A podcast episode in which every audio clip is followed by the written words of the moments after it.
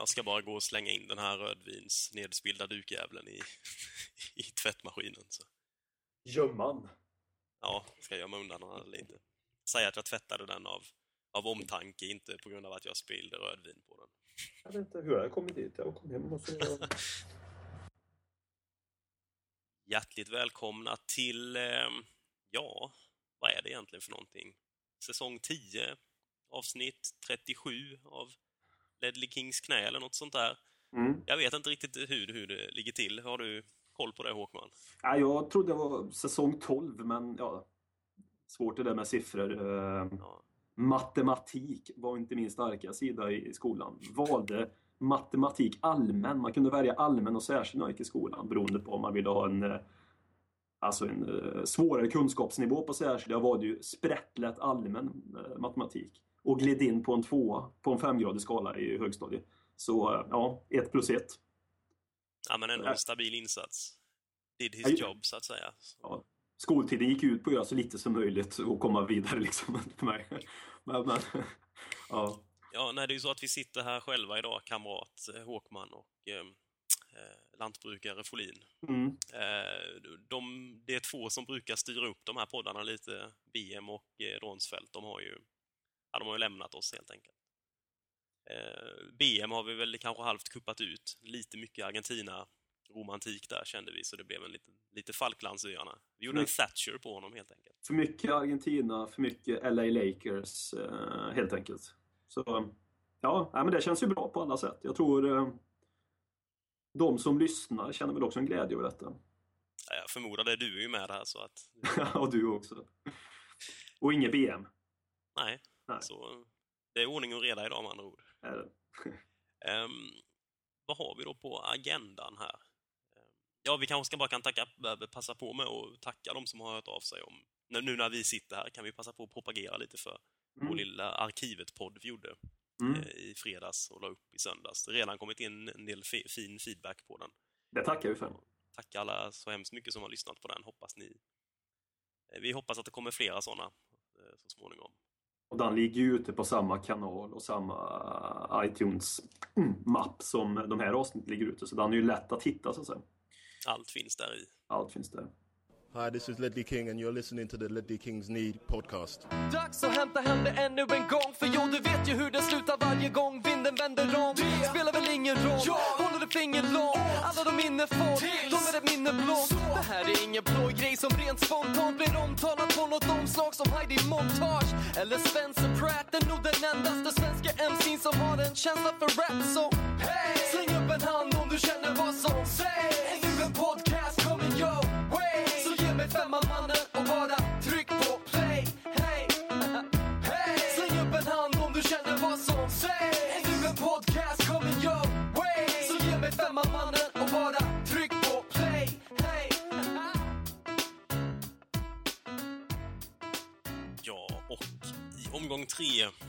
av ligacupen 2014 så höll vi på att stöta på lite patrull.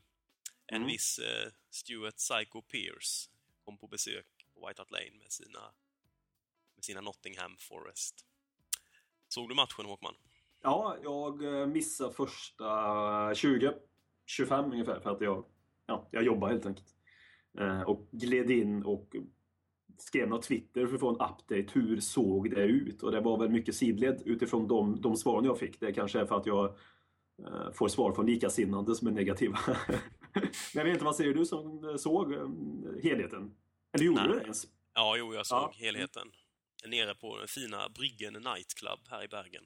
Mm. Ehm, det var, eh, som sagt, det var mycket sidled. Mm. Det var ju ett centralt mittfält som inte alls... Eh, alltså Bentaleb och Stamboli Paulinho var det som huserade där inne. Och det fanns ju, det fanns ju, det fanns ju liksom ingen nummer 10 där. Det fanns ju ingen som län- länkade ihop. Kreativitet saknas. Nej, nej den, var, ja, den var ju Ja. helt, helt, helt, helt borta. Eh, Den som gjorde någonting i Spurs i första halvlek, och det var ju eh, eh, Townsend. Mm. Som han, men han fick ju mycket skit från läktarna och annat håll. Att han, han tog ju mycket skott. Alltså han tog många Townsend-avslut. Men det är ju Townsend. Ja, det är lite det man får. Men jag tyckte ändå, jag gillade det jag såg från honom i att han, han gömmer sig i alla fall inte. Han söker upp, liksom. Han vill ha boll och han vill göra det. han är inte rädd för att liksom, testa och misslyckas. Mm. Eh, det finns det ju tyvärr alldeles för många som är, känns det som. En viss eh, brasilianare som sprang runt där med nummer åtta Jag vet inte vad han gjorde riktigt. Nej. Ehm, Nej, det, är- alltså, det är ju tragiskt att se fanskapet just nu. Alltså om jag får um, uttrycka mig extremt. Det var inte extremt på något sätt heller för den delen, men han vill inte vara i London. nej, det... ehm, Jag tror det är så. Alltså sen, eh, för, för fotboll har han kunnat spela tidigare. Sen kanske vi åkt, han gjorde en... Eh, för att bli uttagning i brasilianska landslaget så måste det väl ändå funka någorlunda som är i den brasilianska ligan. Mm. Det är ju viktigt att trivas där du, där du spelar för att också lyckas på något sätt. Alltså, det är ju bara att se till en själv. Är man på en arbetsplats eller en, bor på en stad eller i en lägenhet för tillfället där man inte trivs, då kanske man blir lätt lite mer nere. Det är ju liksom mänsklig psykologi. Det är ju inte så konstigt. Och det är ju inte för att jag, att jag är pro Paulinho jag säger detta, men så funkar ju många människor. En del lätt, har, liksom, kan hantera det bättre än andra. Det Nej, känns alltså- ju som man inte trivs alltså spontant. Och jag tror inte det har någonting med att göra med Tottenham. Jag tror mer bara att det är en kulturgrej faktiskt. Märkligt. Nej, han ser inte alls ut att trivas på plan. Nej. Han ser, eh, han ser nästan, han ser ut som en liten småledsen hund nästan hela tiden. Ja, han springer precis. runt och när han hamnade i den här rollen då, som, han, det var ju på något sätt han som skulle försöka vara nummer 10, eller vad man ska kalla det för. Mm. Eh, och han fastnar ju bara mitt emellan anfall och mittfält utan att bidra med någonting. Han joggar ju bara där uppe. Så Mm. att han, han kommer aldrig in i, och det är ju ingen som passar honom heller. Han lyckas inte med att länka upp spelet överhuvudtaget. Vad får vi för Paulinho i januari? 5 miljoner pund? 10 miljoner pund på riktigt nu? 10 miljoner pund kanske? Ja, Får vi det efter Orions? ja det. Nej, det är ju Livi visserligen så kanske. Men, Ja, jo, förvisso. Han kanske kan. men det är, ju- är- det är, vi, går, vi går ju inte plus minus noll på den affären. Är det någon som går runt och pungar med 20 miljoner för Paulinho då... Ja, ja. Mm. Ja, det ryktades väl om det i somras, va? Var det Ja. inte Chelsea eller Juventus eller några som skulle ha velat betala något sådär 20 Mm. miljoner pund för honom? Ja. För jag, jag minns ju, det var inför VM. Då, då tänkte man, då kanske man får se Paulinho växla upp. Mm. Han hann ju inte växla upp då heller. Det går väl emot tesen med att trivas, men det är väl klart att det är ju inte bara att få in en formtopp bara och sådär också. Men han var ju inte bra i det brasilianska landslaget, tyckte inte jag i alla fall, under VM. Det var ju inte som under Conference, där sommaren innan, då han var då han var alltså ett, eh, ett eh, djur, för att prata fritidsgårdsspråk, på mittfältet. Han gjorde allt då. Ja, och då kändes han som en sån fin spelare som, som liksom, han var motorn lite på mitten. Han dök upp lite överallt och alltså, han fanns med både bakåt och framåt och han, Mm. han liksom hjälpte sina lagkamrater och gjorde dem bättre på något sätt genom att alltid finnas till. Det kändes som att han var för jag såg också en del Brasilien-matcher då i Confed. Mm. Och det var det intrycket jag fick av honom då. Eh, att han verkade liksom vara en, en, en bra brasiliansk version av Jermaine Jennas nästan. Men... Eh, eh, Men, men. Nej, jag vet inte var den versionen av honom har tagit vägen. Vi saknar Jeremy Jennas kan väl säga. Ja, det, han var ju faktiskt med som eh, expertkommentator i den matchen på sändningen jag såg. Han satt med Glenn Hoddle på White Hart Lane och var Är expert. det, är det ironiskt där kanske? Ja, det var nästan så jag ville att han skulle springa ner och byta om i, Ja. i halvtid. Han hade ju också nummer åtta. Just så. Så jag menar, eh, liknelsen eh, fortsätter ju med dem mellan. Och Jennas är ju en, som också var en liten hackkyckling. Mm. Mindre, väl, mindre välförtjänt kan man säga nu då, men han, han gjorde ju saker bättre än Paulinho gjort hittills. Nej, Paulinho kan vara etta. Det kan vara det sämsta jag sett, till- sett till investering. Alltså Ja. det är klart man kan säga Rebrov också och man kan säga jättemånga andra men det där är... Ja, det var 17 miljoner pund. Ja, ja, det var inte heller bra kanske. Rebrov. Nej, ja, alltså, ja, men Paulinho var ju... Ja, det var 17 miljoner pund. Ja, okej. Nej. Men matchen i övrigt. Vi spelar ju fotboll. Det var ju andra som kom in istället för, för Paulinho. Inte kanske för Paulinho. Jag vet inte vem som bytte med eh, när din... Jag får säga att det är din spelare, för det är väl din spelare? Ja, det får du, det får du säga att det ehm, Det är ju jag som har signat honom till Tottenham. Jag och Mickey Hazard eh, plockade in honom som åttaåring i klubben. Ja. Eh, Den här Ryan Mason kom ju in. Han blev omedelbart, Paulinho gick ut och ehm, det, var Stamboli också tror jag. Och in Mm. kom Harry Kane och Ryan Mason. Ehm, Det var ju någon, åh gud, nu har jag tappat namnet här när vi sitter och spelar in, som eh, tyckte att eh, Mason och Kane lät som en fin sån här eh, privatdetektivserie från USA från 70-talet. Jag tycker den var rätt fin. ja, det var Mason bra. and Kane PI. Och, Det var bra. Ja.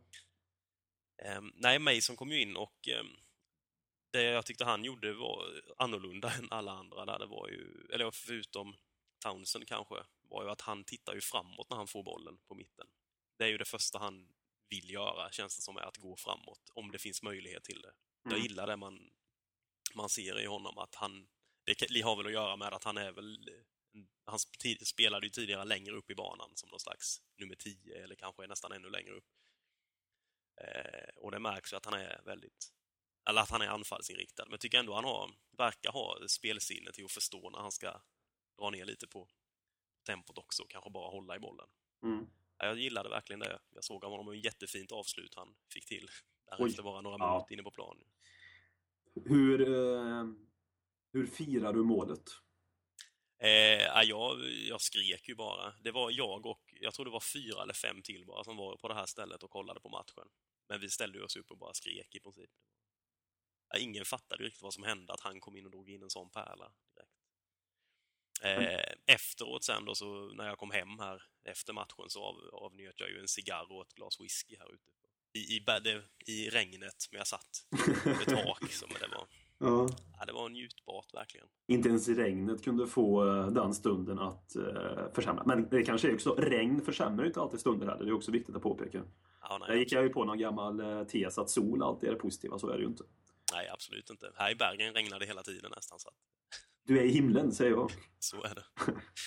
Men det ser man ju när de kommer in, alltså Harry Kane och eh, Ryan Mason. För då satt jag också framför burken eh, och kollade på matchen. Vad energi gör för ett lag. Mm. Eh, för det, det är ju rent, rent till... Skulle de stå och trixa, nu är det inte bara trixning som är fotboll, men alltså det, de, de har ju i grunden kanske sämre kvalitets, kvaliteter än Paulinho och Stampoli. För det var de två som gick ut Mm. mot Kane. Ja. Så det ser man ju vad energi gör för ett lag. Det kommer in två spelare som vill komma framåt. Som säger, de har blicken framåt i banan när de får Mm. bollen. De löper framåt i banan.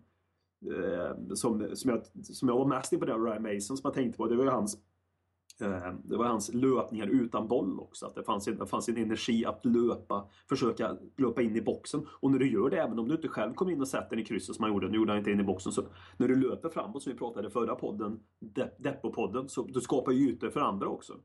Det är ju det som är viktigt. Du måste ha löpvilliga spelare. Så ser den moderna fotbollen ut nu. Alltså min moderna fotboll i alla fall. Att du har ett löpstarkt lag som är villiga att offra. Eh, offra eh, svett för sina, ja, sina, sina medspelare. Och det offras ju inte så mycket svett på vissa, på vissa händer nu, kan jag tycka. Då. Eh, eh, och det, det ser man ju vad det gör, alltså. vad energi gör. Alltså. Det, för de, de väck, jag tror de väcker också lite de övriga spelarna i laget. Oj, Mm. vad fan är det här? Nej, och det är ju det också att eh, man brukar också ofta prata om eh, det tysta jobbet i defensiven, som man absolut inte heller ska underskatta, men det finns också den här typen av tyst jobb i offensiven. Ja, att man säger att, att en vänster eller högerback tar en löpning som kanske på 30 meter, man vet att jag kommer inte få bollen, men om jag springer här så kommer jag alltså förvirra motståndarnas backlinje lite, eller de måste åtminstone ha mig i åtanke, för de Ja, kan inte bara släppa mig. Nej. Och det, Kane tyckte jag också gjorde ju det. Han är Mm. ju... Jag tycker han är duktig på det. Han, han, jag tycker han, eh, han passar fint i den lite så halvsläpande roll i Ja, men- anfallet. Jag tycker också att han gör det. Han passar ju mycket, mycket bättre än Paulinho. Alltså, Mm. alltså han, även om jag inte tycker Harry Kane i grunden är en jävla dirigent på något sätt. Det är ju ingen eh, Nej, nej, nej. eh, Totti-typ eh, på det sättet. Alltså den spelartypen. Men jag kände också när han kom in i de matcherna att han har varit rätt bra i den där släpande rollen. Jag, jag får inte det att gå ihop i min skalle sett till hans så han är som spelare. Om du förstår vad jag menar. nej, nej. Det borde inte funka för mig när jag ser på Harry Kane. Men jag tycker också att det funkar rätt bra när han spelar där. Jag gillar även här att du, att du tydliggör att han är ju ingen Totti till, spela, till spelstilen. Då menar du ju givetvis att han kan nå samma nivå som Totti. Det är ju inget fel. Och framförallt att han är snyggare än Totti. Ja, utan tvekan. Jag vet så inte att- hur Totti pratar riktigt, men när Harry Kane pratar, det låter så sjukt roligt. Det är så grötigt och det är så liksom Well, at the end of the day. Det är bara floskler liksom. Ja, det är helt underbart att lyssna på. Ja, det har inte Totti mycket att hämta. Nej, Totti pratar väl inte, han bara pekar och, och dirigerar. Mm. Det kommer Harry Kane också göra om 20 år i Tottenham. Ja, Vi kanske har vår Totti. Det kanske är vår eh, No Kane, No Party liksom. Om några år. ja där har vi ju en t-shirt, om inte annat. Och, Det har vi. No Kane, No Party. Det ser jag bara leverera. Eh, Ja, Och sen var det också det, våran gamla spanjor som vi väl lär återkomma till i det här avsnittet. Soldado fick ju sätta 2-1 också. Efter ett, eh, om jag tror det var ett misslyckat skott av Andrews Townsend som jag tyckte Soldado faktiskt eh, oerhört skickligt styrde Ja. in. det Eh, Det var ändå rätt bra fart på det skottet Townsend drog iväg. Det är inte så att han bara stöt in den från en meter utanför straffom eller från mållinjen liksom, utan det är ju en bit ut han står och, eh, och styr in det där skottet. Det där är ett ryggmärgsmål alltså. Det, det, det är ett målskyttsmål i min bok. Mm. När han gör det där. Alltså att han, som du är inne på, att han är med direkt på... eh, Alltså det sitter, alltså det, det bara händer för honom. Eh, för, för, visst, det här handlar ju inte om att hacka på Andrew Townsend, men någon jävla passning gör han ju inte där i alla fall. Det, det kan vi vara ganska överens om. Och förhoppningsvis eventuellt de flesta som lyssnar också att... Ja. Det var ingen smekande genomskärare, Luka Modric-style vi såg där. Nej, Townsend jobbar inte riktigt så. eh, nej, jag tyckte med det var ett fint avslut och jag... mm, Ja, Man blir glad när han gör det också. och han blev ju belönad med en plats på bänken sen i matchen efter som vi snart kommer komma till. Ja, där, där en annan anfallare tog vara på chansen igen. Onekligen. Men 3-1, vi är vidare. Det är ju Ja. skönt. Det är ju, gäller att vinna troféer känner jag den här säsongen. För jag tror inte Ja. vi kommer bli topp 4 någonstans i närheten. Så vad fan, kupp, det känns som det är kupperna i år för mig känns viktigare än någonsin. Nej, jag vill, jag, vi sa ju det i förra podden också, att jag tycker den, alla kupper gills, alltså de är på allvar från början. Absolut. Och eh, här höll det nästan lite på, för det inne mitt fältet där, jag förstår inte riktigt hur man hade tänkt sig att det skulle gå ihop spelmässigt. Och jag vill inte ha såna grejer i fortsättningen, att man nästan roterar ut oss mot ett jävla Championship-lag. Eh, och det var ju det, Nottingham spelade ju med till större delen sitt reservlag. De hade ju bytt åtta spelare eller någonting, eller nio spelare eller vad det var från Det är, ju- det, är, viktigt att säga så man inte tror att Nottingham Forest kom dit och storsatsade på den här kuppen. De bytte ju också ut. Deras B borde, ju vara sen vårt B rätt tydligt. Det borde ju vara större skillnad på B och B än A och A när man ser till A-lag så att säga. Man kan tycka det. Man kan tycka det. Men vi är vidare. Vilka möter vi i fjärde omgången? Eh, Brighton hemma va? Precis så blev det. och då vill man väl se en, eh, ja, Harry Kane vill jag ju se från start i alla fall. Och, ja, jag vet, vet inte om jag vill se Soldado från start där. Jag skulle nästan vilja se honom från start på, i andra matcher. Men vi lär väl få anledning till att återkomma till den matchen. Så är det. Men vidare är vi och cupdrömmen är vi vidare.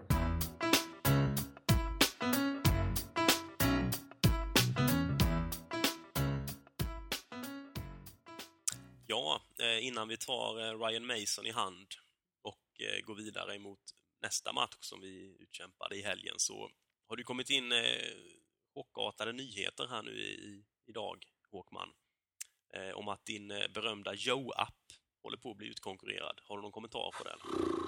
Alltså, jag säger ju så här att den där jävla Joe-appen kommer ju inte bli utkonkurrerad. Det kom ju, vad jag förstått, fasansfullt fick jag reda från det att det är någon som heter Bear. Ja, det är ju några som försöker... Eh, ja, man ska helt enkelt fråga om den andra vill dricka öl istället för att säga Joe. Och, eh, ja, Är det inte självklart vem som vinner? Ja, och det, ja, jag tycker ju det är uppenbart. Alltså lillebror är ju alltid sämre än storebror liksom. Så jag menar, eh, Bear.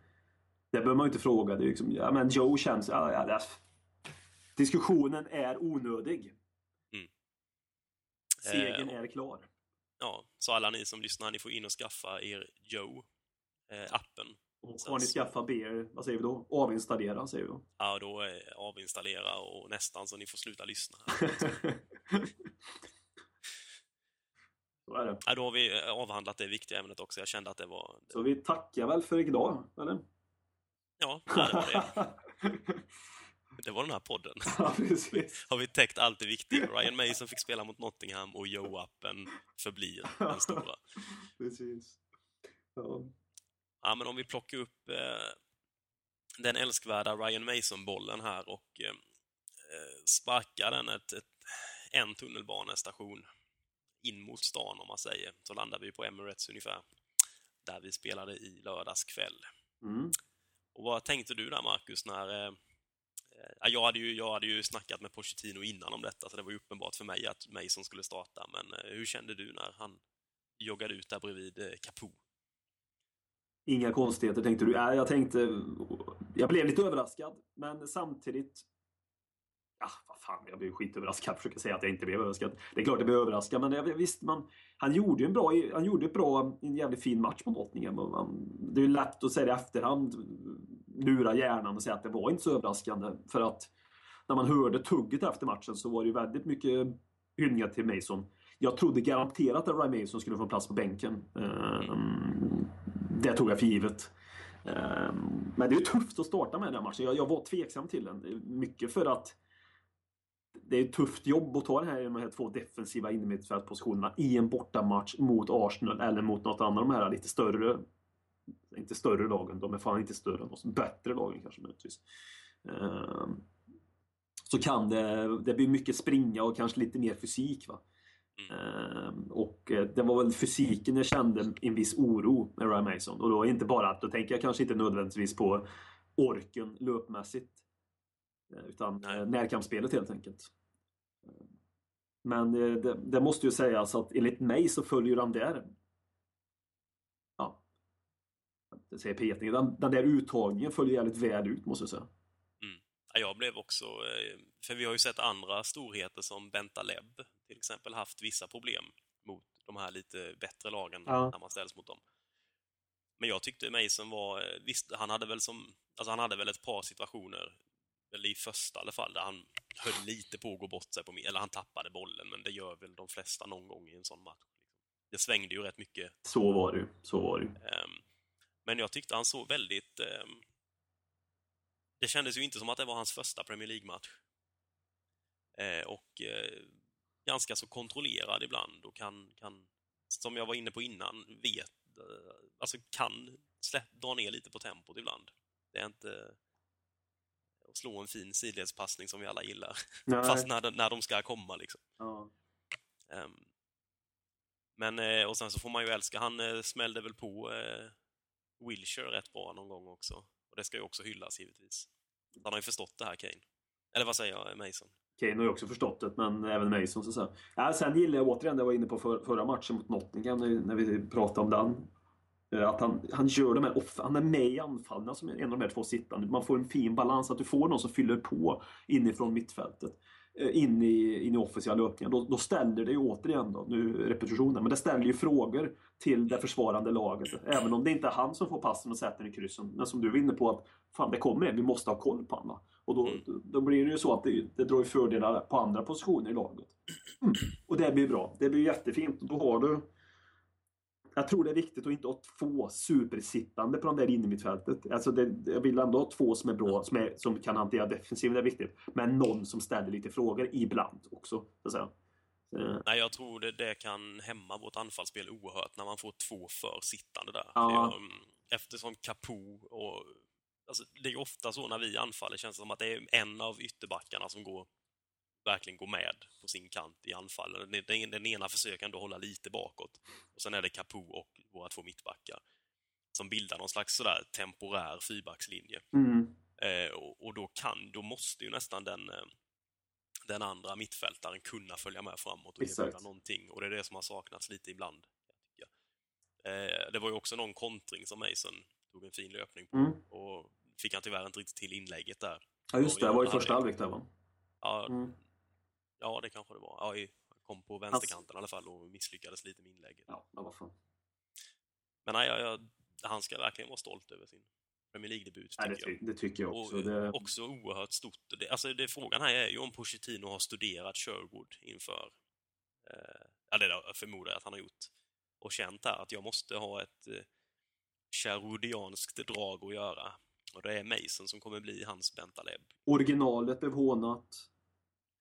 Inte originalet ja. blev inte lika mycket hånat. Nej. Nej, vi, har, vi är ju givetvis stora försvarare av uh, Sherwood här och hans briljans. Och Sherwood hade ju fattat vad det var som gällde. Det är ju han, han var före sin tid. Mm. Ja, vi, vi, var inte mogna för, eller vi och vi, många Spurs-fans var inte mogna för Sherwoods idéer i våras. nej, nej, det har vi. Nej, klockrent sagt. Nej, vi var inte mogna. Han kan sitta och köra sina kolumner nu på, eh, är det Daily Star eller Daily Mail? Ja, han gör nu. Ja, han, han pratar, han pratar alltid i framtiden, så att säga. En visionär vi pratar om här. Nej, vi var inte mogna. Eh, om, vi, om vi stannar kvar här lite vid Arsenal-matchen och försöker se på något annat än bara Mason och Sherwoods storheter. Räcker det inte så? Eh, ja, i, i, I och egentligen gör det väl det. Ja. Men eh, vad tyckte vi annars om, om matchen, liksom, matchbilden i sig? Nej, kaptenen som var där bak, eh, han kom tillbaka från tre års skada nu eller? Ja, där snackar vi att det var en kapten som var där Revival. bak, verkligen. Ja, herregud. Det är ju givetvis Jonas Kabul vi pratar om. Det var... Eh, där snackar vi om, tycker jag, både leda liksom med exempel, men också kunna alltså, driva på och ryta till och vara liksom och hugga på allt när det behövs.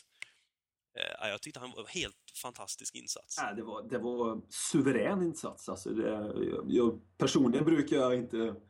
Eh, rätt stora krav på mittbackar och Amos Kabul var ju, han var en jätte där bak alltså. Mm. Och det, det ser man kanske också vad, det- vad det kan betyda. Fan, man får väl ta på sig lite där då. Det är lätt att gnälla på Kapul. Kap, kap, kapul. Men det är rätt att gnälla på en. På. Alltså det, men det är också för att alltså, de kanske inte har fått den hjälpen som behövs också. Nej. Det är inte enbart det som varit problemet tror jag tidigare heller. Så enkelt är det nog inte. Och nu, satt han, nu fick han ju spela med Jan Fertongen också. Det hjälper väl också till. Eh, naturligtvis så att säga. Eh, du ser, vi jobbar ju som ett lag i defensiven. De tog verkligen ansvaret defensivt. Även Lamela, Eriksen och Almen, de tog ett ansvar ändå defensivt. Det, det var skönt att se att, att de kunde jobba, det som blev bekräftat för mig då, att, det, att fan, det finns lite staka ändå i laget, att de kan jobba som ett lag. Det är inte bara ett gäng jävla eh, surfare vi har i ett lag som, som väntar på nästa största våg och får åka själv. Utan det är ett, alltså, de jobbar som ett lag. Det finns en gruppkänsla i, i, alltså i Tottenham Hotspur säsong 14-15 någonstans. Jag hoppas att den kan gro nu lite grann också. Mm. Den har jag ju varit väldigt skeptisk till måste jag säga under ganska lång tid. Jo, verkligen. Och så, en du nämner här också som var tillbaka bredvid Kabul var ju Fatongen, som jag tyckte också var väldigt... Alltså hela backlinjen och eh, vår målvakt behöver vi inte ens... Alltså, ja, herregud. Eh, de var ju jättebra tycker jag. Alltså, även Danny Rose tyckte jag hade en jättefin match på eh, vänsterbacken och eh, Kyle Norton eh, kan man ju inte lasta för något heller. Jag tyckte han gjorde en fin insats som högerback.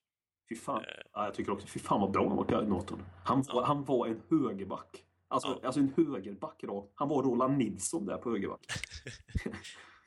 Man Ja, det fanns ju något fantastiskt roligt tweet där om... eh, Jag, vad var det? Jag undrar hur det känns att kosta 42 miljoner pund och vara fast i Kyle Nortons bakficka. Alltså det, han- jag måste säga att jag liksom spelar och skeptisk till och det, liksom, nu har jag inte ändrat min synsätt på Kyle Norton, tror att han är bäst i världen. Men han, fan måste ju credda honom, gör bra grejer också. Och han var verkligen bra i den här matchen. Mm. Ehm, vackert att se en riktigt bra högerback i Tottenham. Det, jag fick lite...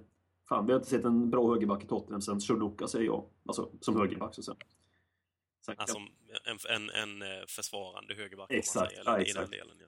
Kyle Walker är ju klippt och skuren i en eh, 3-5-2-roll för mig. Nej, en, eh, en tanke jag hade med på den här, eh, att backlinjen såg så mycket bättre ut i den här matchen än vad den har gjort tidigare.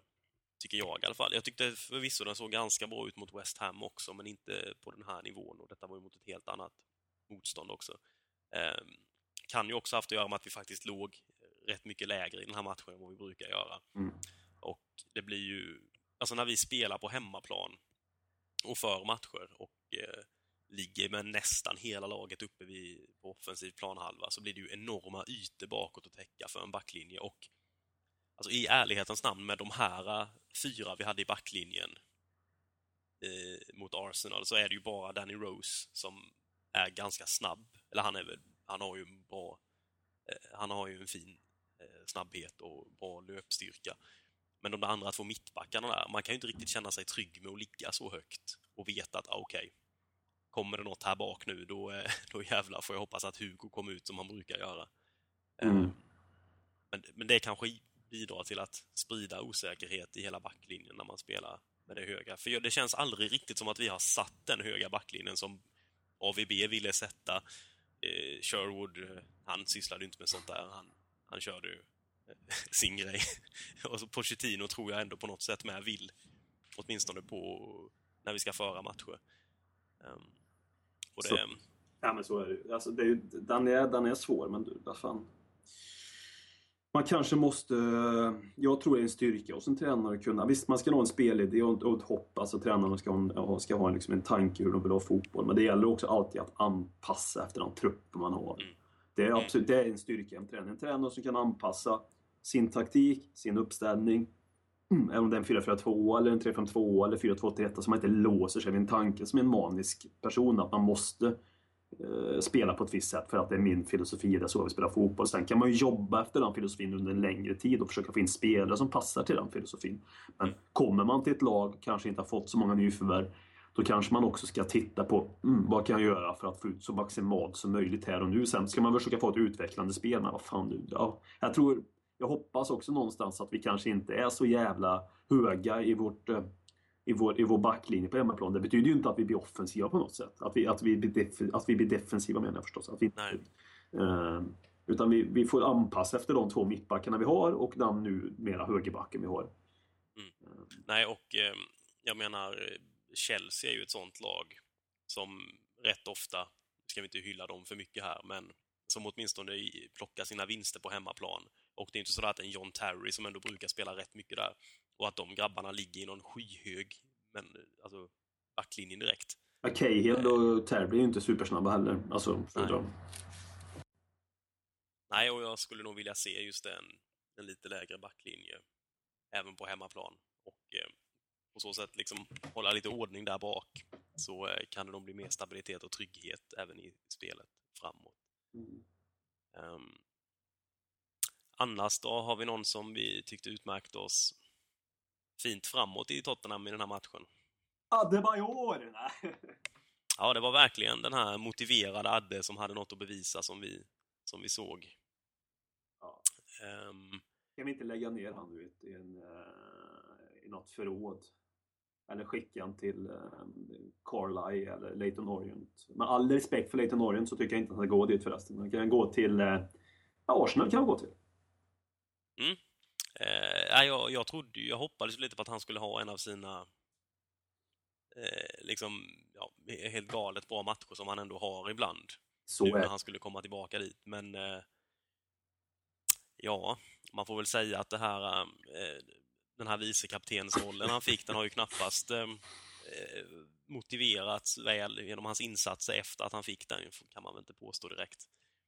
Eh, så oerhört eh, trött och ointresserad ut. Nej, det går inte att spela med. Alltså, jag, jag, jag gnuggar mig för ögonen när jag pratar om det. Jag blir trött på jag tänker på det. Alltså man blir ju ledsen för det, du är ju inne på ett spår som jag tänkte. Det får man ju inte ta ifrån en Adebayor. Adebayor är bra, då är han ju, det är ju Mm. top notch klass på Adebayor då. Eh, Men tyvärr är han ju inte bra så mycket längre. Och det fanns ju en förhoppning som vi var inne på på förra podcasten att vad fan nu är Arsenal borta.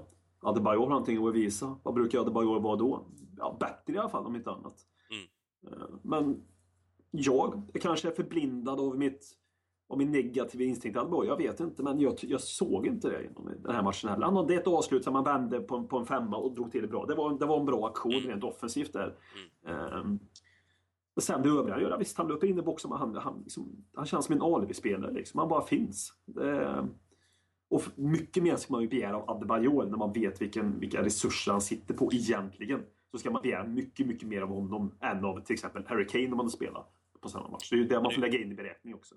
Det är ju det som gör en så frustrerad över att se Adebayor när han inte eh, dyker upp, som man säger. Han, för man vet ju vilket jäkla, eh, vilken jäkla kvalitet det finns där i. Ja, det är ju han Balotelli. bestämmer. Ja, jo, precis. Lite så. En lite äldre och hårigare Balotelli. Ja. Ehm, nej, det var... Nu, det här måste ju verkligen vara att om inte Soldado får chansen efter detta så vet jag inte riktigt ehm, när han ska få det. Never. Eh, Nej. För i de två senaste matcherna tycker jag inte Adde har gjort jättemycket för att eh, berättiga en startplats. Jag säger spela Harry Kane också, om det skulle vara så. Ja, jo, där har du också en som... Alltså, om man, jag, jag tycker Soldado också är liksom i någon form av rangordning, men om det skulle vara så, jag ser ju hellre Harry Kane eh, mot Southampton. Eh, jag hoppas ju, nu ska inte gå på matchen, men det är ju en Uefa Cup-match där. Där vill man ju se Adebayor, så då vet man ju på någon form av vet att Adebayor inte spelar. Jag tror han kommer få några chanser till, faktiskt. Jag tror det. Mm. Men eh, nej, han gör ju ingen, han gör ingen höjdarmatch. Ehm, sen off- offensivt i stort sett, så är, jag tycker ingen offensiv sticker ut så det är jättemycket. Eh, Det betyder ju inte heller att de inte gör någon eh, slätstruken historia. Eh. Chadli, Lamela, Eriksen på något sätt. Men ja, det var ju inte där de positiva grejerna hände i Tottenham. Nej. Nej, så att säga. Loris räddning till exempel, ska vi inte prata om den i 50 minuter? Den eh, kan vi ta nu resten av podden. Den, eh, ja, den är faktiskt helt sjuk. Ja, det, är, det är så sjukt. Alltså, det, jag, jag, jag, jag, vet, jag såg, jag satt och kollade på matchen. Vad i helvete, han tog den. Jag blev helt jag blev, jag blev paff. Ja, och man, Uppriktigt man, förvånad. Jag tänkte, hur fan tar han den liksom? ja, man reagerade redan då på att det var en jäkla räddning. Ja. Men sen när man har sett den efteråt så blir det ju bara... Det är inte så att man får mer förståelse för det. Liksom, hur fan hinner han ner Ja, det- där, liksom? Den är ju sinnessjuk för fan. Ja, det var väl eh, var det BM som nämnde något sånt, skrev något sånt till oss att han klassar liksom den i nivå med eh, Phil Jagielkas mål mot Liverpool. Alltså i fint att titta på eller liksom fantastiskt gjort. Och jag håller ju med dig. Ja. Sanslöst bra räddning. Alltså jag blir mer förvånad över den räddningen än Jagielkas mål. Mm. Alltså den typen av målvaktsräddning ser man ju sällan än ett skott från kryssen på 30 meter. Det ser man ju oftare. Nej, fantastiskt var det. Den är Nej, Hugo på det humöret, det, det vill man ju ha. För det, han gjorde ju också en toppenmatch. Alltså bara den Mm. räddningen gör ju honom till eh, five stars. Men alltså, Men Det också tycker jag väldigt eh, bestämd i boxen Mm. och gjorde liksom, han underlättade för mittbackarna där. Han kom ut och plockade bollar han kunde och höll sig på linjen när han inte var säker på att han skulle plocka dem. Jag tyckte han kändes väldigt, väldigt stabil även i, i luftrummet. håller helt och hållet med. Det var, han var mer chef ute i straffområdet som du är inne på som sagt. Än han, än han kanske brukar vara. Det är väl lite svaghet han har. Vår, eh, vår vän Mm. Hugo Lloris. Vår vän och franska älskare, Hugo. Ja, allt, allt som är positivt kan man lägga till på Hugo. Och Ja, ja. Ja, Jag har jag oerhört eh, starka känslor för den mannen. Det, jag, jag tror fortfarande inte riktigt jag har förstått att han spelar i Tottenham. Eh, det är nästan för bra för att vara sant. det är för bra för sånt. Nej, men, det, nej, men vi är väl... 1-1 är väl ändå ett resultat. Alltså, det, det kan man ju också känna när man gör 1-0. Eller man, jag känner i alla fall, när man gör 1-0 så mm, är ändå en poäng, alltså en liten form av smolk, någon form av glädjebägare. Mm. Eh, och det betyder inte, jag var väldigt glad över poäng, för det är en poäng bort mot Arsenal, det är jätte, jättebra. Men när man gör 1-0, mm, då hoppas man någonstans. Då, då, då blir det lite mer att förlora, så känner jag i alla fall. Som glaset halvtomt.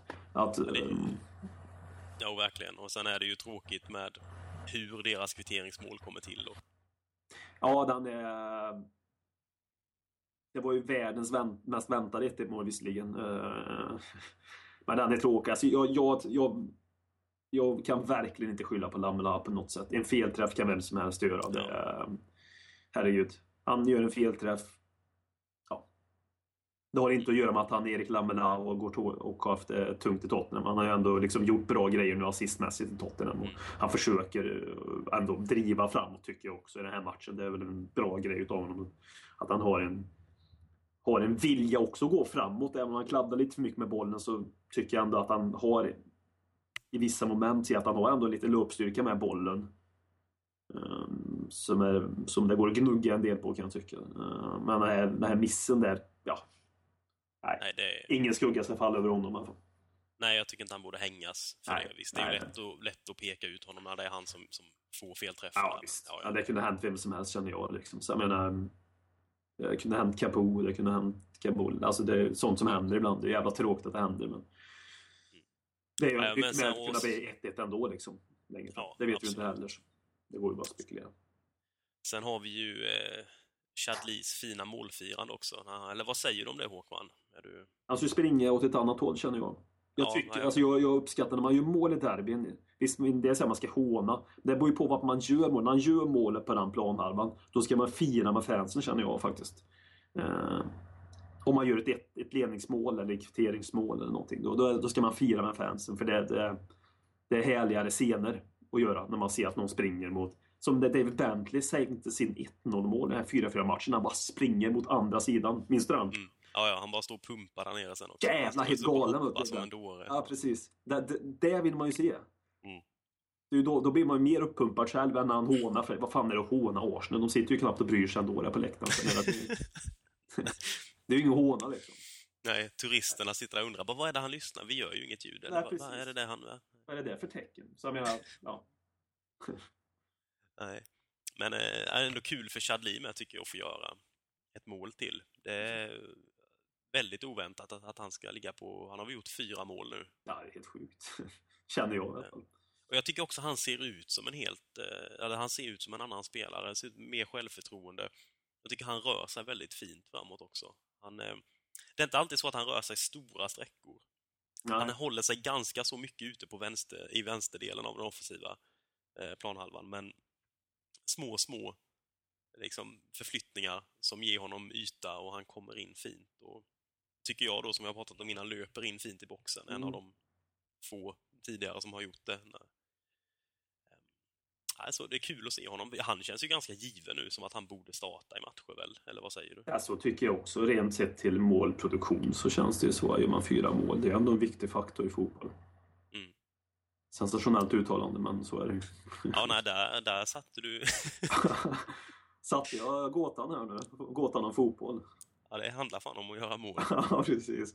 Ja, det är ingen Bosse Pettersson-floskel liksom. Jo, men eh, så är det. Ja, så är det. Ehm, ja, Annars då? Har vi något mer att säga om den här bataljen? En poäng vunnen ändå då, trots att det kändes som jag sa innan att man lite besviken så är det ju ändå en poäng vunnen borta mot Arsenal. Jag tror det är viktigt för moral, jävligt viktigt att vi håller den här poängen också, att det inte blir 2-1 mål. För vi, jag litar ju ändå inte riktigt på vår, eh, vår moral och lagsammanhållning och eh, viljan att jobba för Tottenham och viljan att jobba för ett lag för att laget i första får. Även om de visar det idag så krävs det ju fler matcher för att jag ska bli att de ska vinna över mig fullt ut. Så jag tror den här matchen var viktig, att de, att de märker att fan, det lönar sig också att göra jobbet. Det kan man få resultaten även i de, en av de svåraste matcherna för säsongen. Mm. Så därför tror jag det var extremt viktigt att hålla fall en poäng. Ja, nej, något jag tycker man tar med sig, eller som jag tar med mig från den här matchen i alla fall, det är att alltså mer omtycke för spelarna faktiskt. Att just att de att det var inte en match där de vann med briljant offensivt spel, utan de vann en poäng genom att göra jobbet och Mm. slita för tröjan. Och det är något man inte har, alltid har sett tyvärr. Mm, nej. nej, det är ju så. Det är ju, det är ju någonting man har saknat mer än klacksparkar i Tottenham faktiskt. Och eh, ska vi låta det här med att, eh, att eh, slita för tröjan leda oss in på nästa ämne? Hi, this is Ledley King. Oh,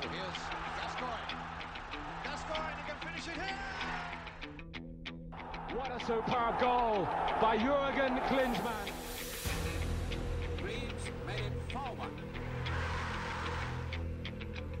Superb strike from David Ginola.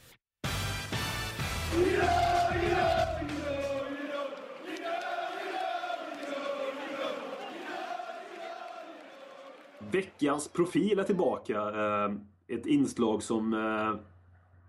Inslagarnas pappa till det här inslaget är Robin Johnsfield. Det är viktigt att säga också. Idén kom från vår vän. Eh, Denna vecka ska vi prata om Gary Mabbott. Underbar spelare. Född i Bristol. Vi var och pratade ju om honom för ett, eh, annan, eh, en annan podd som heter Arkivet. Då nämnde vi det också. Född i Bristol, kom till Tottenham 1982. Efter tre säsonger i Bristol. Eh, Ja, vad har vi på Gary Mabbott mer än att han gjorde en jävla massa säsonger i Tottenham? Eh, det var ju faktiskt så att han han göra rätt mycket i Bristol med på de här tre säsongerna. Mm. Inte mindre än eh, 131 matcher där i ligaspelen. Det är ju ganska imponerande då för... Bristol Rovers också kan vi säga. Alltså, Precis, ja just det, precis. Det är givetvis mitt Bristol Road, mitt Bristol och inte det här med de här Bristol City som hatade på vår fina Walter Tull, utan detta är ju det riktiga Bristol. Mm. Ehm, Det är också en viktig koppling varför man inte ska gilla Bristol City och varför man ska gilla Bristol Rovers med Walter Tull-grejen där. Att det sjöngs rasistiska glåpor mot Walter Tull i Bristol City. ja, nej, så de kan, eh, nej, de kan dra något gammalt över sig. Mm. Eh, Gary kom ju till Spurs 82. En viss Keith Birkinshaw som köpte dit honom och eh, Har vi något på Keith Burkens? Eh, han blev ju Tottenham trogen sen resten av karriären. Eh, en mittback, ska vi väl kanske säga, kunde även spela på mittfältet. Han, han var väl en ganska så smart spelare, Mabbott. Det var väl inte så att han levde på sin fysik eller direkt, utan det var ju det han hade i huvudet. Han, han förstod hur man försvarade. Ehm, och eh, jag kan väl inte säga att jag själv minns jättemycket av Mabbott eh, från när jag tittade på de här matcherna med pappa på 90-talet, men Eh, jag har ju haft den stora förmånen att kunna se en del av hans matcher i efterhand, men också få träffa honom i London på Mm. THSs resa. En oerhört sympatisk människa, fantastiskt trevlig och eh, känns som en genuin good guy. Alltså detta är lite, eh, vad ska man säga, 80-90-talets Michael Dawson på något sätt. Mm. Eh, fast, eh, ja, större. Så är det. Så är det. Men det var en bra jämförelse att köra Michael Dawson för att sätta i nutidsperspektiv på Graham Abbott. Jag minns ju Graham Abbott, även om jag inte satt och kollade fotboll. Man fick ju inte se Tottenham 40 gånger per säsong förut, utan det var ju två, tre gånger på tips extra. Eh, mitt minne av Graham Abbott är att det var en riktig jävla ledare vi hade där bak. Det var en eh, stereotypisk brittisk mittback för den tiden. Stod rätt, var hård i kroppen, nickade bra, inte speciellt snabb hemåt så han hade inte passat bra in i den här höga backlinjen nu heller kanske. Men eh, en fantastisk ambassadör för Tottenham och, och även i efterhand så att säga. Eh, då han eh, är Tottenham fortfarande fullt ut så att säga. Ja, han, eh, han är ju ofta på Tottenham-matcher och han har ju till och med en egen, eh, något som du säkert gillar, en egen lounge, Mm. eh, eller lounge hur man uttalar det, it. efter sig på White Hart Lane. Så där kan man ju då betala för lite dyrare pengar kan man få sitta och äta middag medan man tittar på Tottenham Ja, i The Gary Mabbott Lounge. Ja. Är det eh, någon lounge jag ska sitta i så är det hans då kan jag säga. Ja, då är det Garys. Ja. Eh, Han gjorde ju faktiskt över 600 matcher för Tottenham. Eh, Det, ja, jag kan inte exakta siffran, men en- alltså totalt sett med kupper inräknade så över 600 matcher. Och då ska man också komma ihåg att han missade en hel säsong med ett brutet ben. Han missade en väldigt lång tid på grund av en hemsk ansiktsskada han fick då John Fashanu satte en ful jävla armbåge i ansiktet på Gary 1993 där Gary höll på att tappa synen på ena ögat. Så illa var den. Den här armbågen finns på en del fula, eh, på en del sådana här Youtube-klipp som samlar de fulaste tacklingarna i fotbollens historia. Eh, där finns den faktiskt med på rätt många. Eh, och förutom detta så hade han diabetes också, Mabbott. Det är väl ganska imponerande att man trots allt detta lyckas samla ihop över 600 matcher under 16 år i en klubb. Ja, och var med och vann FA-cupen. Eh, Fick lyfta bucklan på Wembley. Året vi pratade med 91 naturligtvis. Eh, Och eh, var med och också vann eh, Uefa-cupen 84. Men han fick ju ändå, det är den senaste killen som har lyft FA-cupbucklan för Tottenham. Det också, kan man också sätta in i ett perspektiv. Gary Mabbott som kapten. Så att säga. Eh, nej, det, jag hyser, det, man går ju sådär, Gary Mabbott är min kapten i Tottenham. Det har ju att göra med när jag växte upp också. Så han kommer ju alltid vara min Tottenham-kapten på något sätt. Det är han jag vänder mig mot om jag vill bli eh, styrd i mitt Tottenham. i- I mitt Tottenham så är det Gary Mabbott som ska styra mig. Det är min kapten. Mm. Eh, han är ju faktiskt den också. Jag kan känna lite så ibland, nu när vi är inne på Mabbott här, att han är en av dem. Han är en väldigt underskattad legend i Tottenham. Jag menar, Bill Nicholson lyfts ju ofta av förståeliga skäl. Eh, du har Dave McKay, du har Steve Perryman för att han gjorde, har gjort flest matcher för Spurs. Du har Jimmy Greaves med mest mål, du har Gascoigne för att han var en fantastisk spelare, du har Hoddle. Eh, du har Blanchflower. Men alltså Gary Mabbott är den som har varit... Han var lag, alltså han var club captain i Tottenham i 11 säsonger. Mm. Alltså man, man får tänka, alltså det är en helt fantastisk mängd säsonger att vara kapten i. Ehm, jag menar, Rooney blev väl kapten nu i United. Mm. Och vad är han, 27? Ja, 28 år? ja. Jag menar, om han, ska, om han ska matcha det Mabbott gjorde, då ska han spela 11 säsonger till i Mm. United. Och vara kapten i alla dem.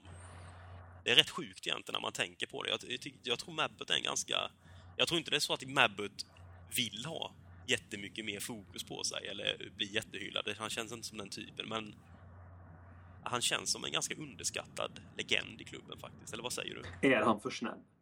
Alltså du har hela den... eh, Är han för lojal, för snäll? Alltså allt det där. Det är ju ingen negativt vara det i grunden kan jag tycka. Men, men eh, jag känner ju också samma sak nu när du säger det. Jag har inte tänkt på det där perspektivet. Att eh, han borde kanske lyfts fram betydligt mer än vad han har gjort. Speciellt om man sen kan... En av de, han är ju definitivt den största profilen på, i modern tid som jag ser det. Vad nu modern tid är, det är upp till var och en att avgöra. Men om man säger de sista 25 åren så att säga, om man säger rent legendariskt. Så jag kanske glömmer någon i stegen nu. Förlåt Gino men det är på ett annat sätt. Men, eh, nej, man ska ha respekt för vad han gjort för klubben och fortsätter att göra för klubben. Men som ambassadör. Alltså, Ja, vara en människa som pratar väl om klubben. Och är en god människa på alla sätt. Landskamper har han gjort också. Det är ju också... Det har han gjort. Det blev 16 sådana landskamper för England. Mm. Och ett mål gjorde han mot Jugoslavien. Eller forna Jugoslavien. Man hoppas ju på att det är nick. Ehm, ja, jag har inga, ing, ingen data på det, om det var Mm. nick eller inte. Man vill Men det hoppas man ju givetvis på. nick Jag på undrar om. Mabbott kan göra mål. Well, han kan ju faktiskt göra mål, dock i fel mål, på annat vis än genom nick. Mm. Där finns det en liten rolig story om Gary Mabbott också som kanske fler av er känner till, men det var ju att i fa Cup-finalen 87 så ställdes Tottenham mot Coventry City. Och eh, innan den här matchen så hade Tottenham aldrig spelat en fa Cup-final och förlorat den. Då hade man vunnit alla fa Cup-finaler man hade spelat i. Vilket är oerhört fint.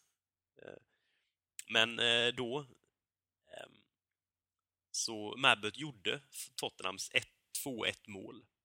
Eh, Men sedan så kvitterade Coventry och på tilläggstid så via Gary Mabbotts knä så gjorde Coventry 3-2. Och detta blev då avgörande målet i den här matchen.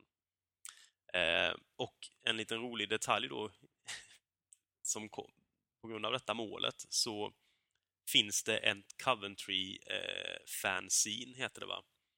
Som heter Gary Mabbotts Knee. Vilket är lite roligt med tanke på att vi sitter i en podd som heter Ledley Kings knä. Så att ha- även hans knä är hyllat, dock inte i Tottenham-kretsar. Nej, det, nej. Men det får man väl ändå bjuda på. eh, Stackars Coventry. Eh, och Det är väl Gary Mabbott, som den fina människa så antar jag att han är också ödmjuk inför detta. Han skämtade ju faktiskt om det själv när han var med eh, i, med, när han var med TOSS i London. Så tog han ju upp det, den situationen själv och pratade om det. Och han har ju snackat med Coventry-fans om det och sådär. Och han säger det nu idag kan jag ju bara liksom skratta åt det. Men då var det inte så kul. Men han fick ju som sagt lyfta FA-cupen 91 som kapten. Eh, så han fick ju till slut sin FA-cuptitel med Spurs. Ja, det, är ju, det är ju väl sagan ännu finare att han får ta den där trofén och gå upp de där stegen och lyfta bucklan själv också. Med 87 i facit så att säga. Nej, men eh, för att summera Gary.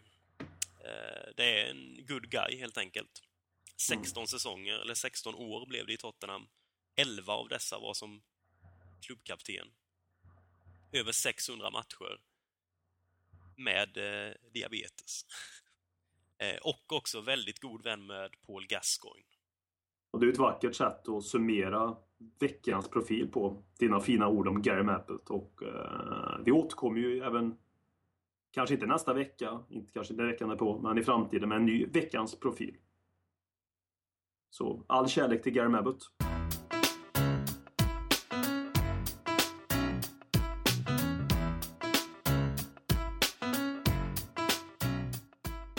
Jaha, då eh, ska vi lämna det som har varit för just nu med Gary Mabbott och gå vidare och försöka blicka in i framtiden. Eh, vi har ju två matcher nu kommande veckan mot Besiktas och mot Southampton.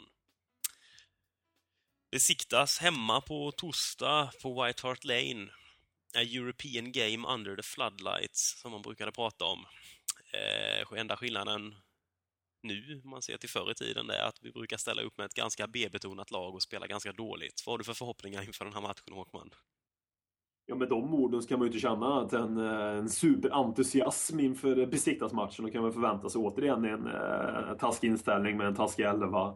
Men med, men med mörk och ja, fin arena i alla fall ändå, så att säga. Med under strålkastarljuset som vi så fint älskar med Europamatcherna. Eh, men fan, Besiktas, det är ju det är ingen... eh, De pressar ju Arsenal ganska fint. Fint har ju Den Baba i laget bland annat. eh, Som vet hur det är att göra mål i England. Eh, Men det är väl en De match... även en... Mm. Ja, de, den finfina Atiba Hutchinson på mittfältet som har faktiskt spenderat en tid i öster. Det har han gjort. Ja, och jag behöver inte säga. Helsingborg har också spelat i sen. Så han har gjort Ja, några, år i, några år i Sverige. Men han var väl i Öster först innan han gick till Helsingborg va? Jajamän, jajamän, jajamän. No offense. Ja, jag har svårt att Öster köper någon från Helsingborg kanske. I alla fall nu. 2000-talet. Har väl inte, Ja, nej, varit, de tiderna är har väl inte varit Östers finaste tid så säga. Inte riktigt. Nej. Men, eh, Vad sa du? förlåt, jag höll på att avbryta det här så du får fortsätta med din utläggning. Nej, men Dembaba, det var väl inte så mycket mer jag tänkte säga om var göra mål, men det är ändå en match på hemmaplan som jag tycker att vi ska kunna... Vi bör ta en trea här. En trepoängare. Ja, ja. För att eh, vara med fint i den här gruppspelsracet ändå. Uh, kryss borta Partisan, fint. Vinst hemma besiktas. Då känns det som allt är enligt plan, så att säga. Eh, man hoppas ju också att vi låter Uh, Eh, eftersom vi har rätt många spelare som behöver göra matcher så hoppas jag att de får spela. Jag hoppas på att Benjamin Stamboli får spela. Fazio hoppas jag får spela. För nu vill jag ändå se en Kabul med Fertongen uh, eh, köra nästa ligamatch. Alltså.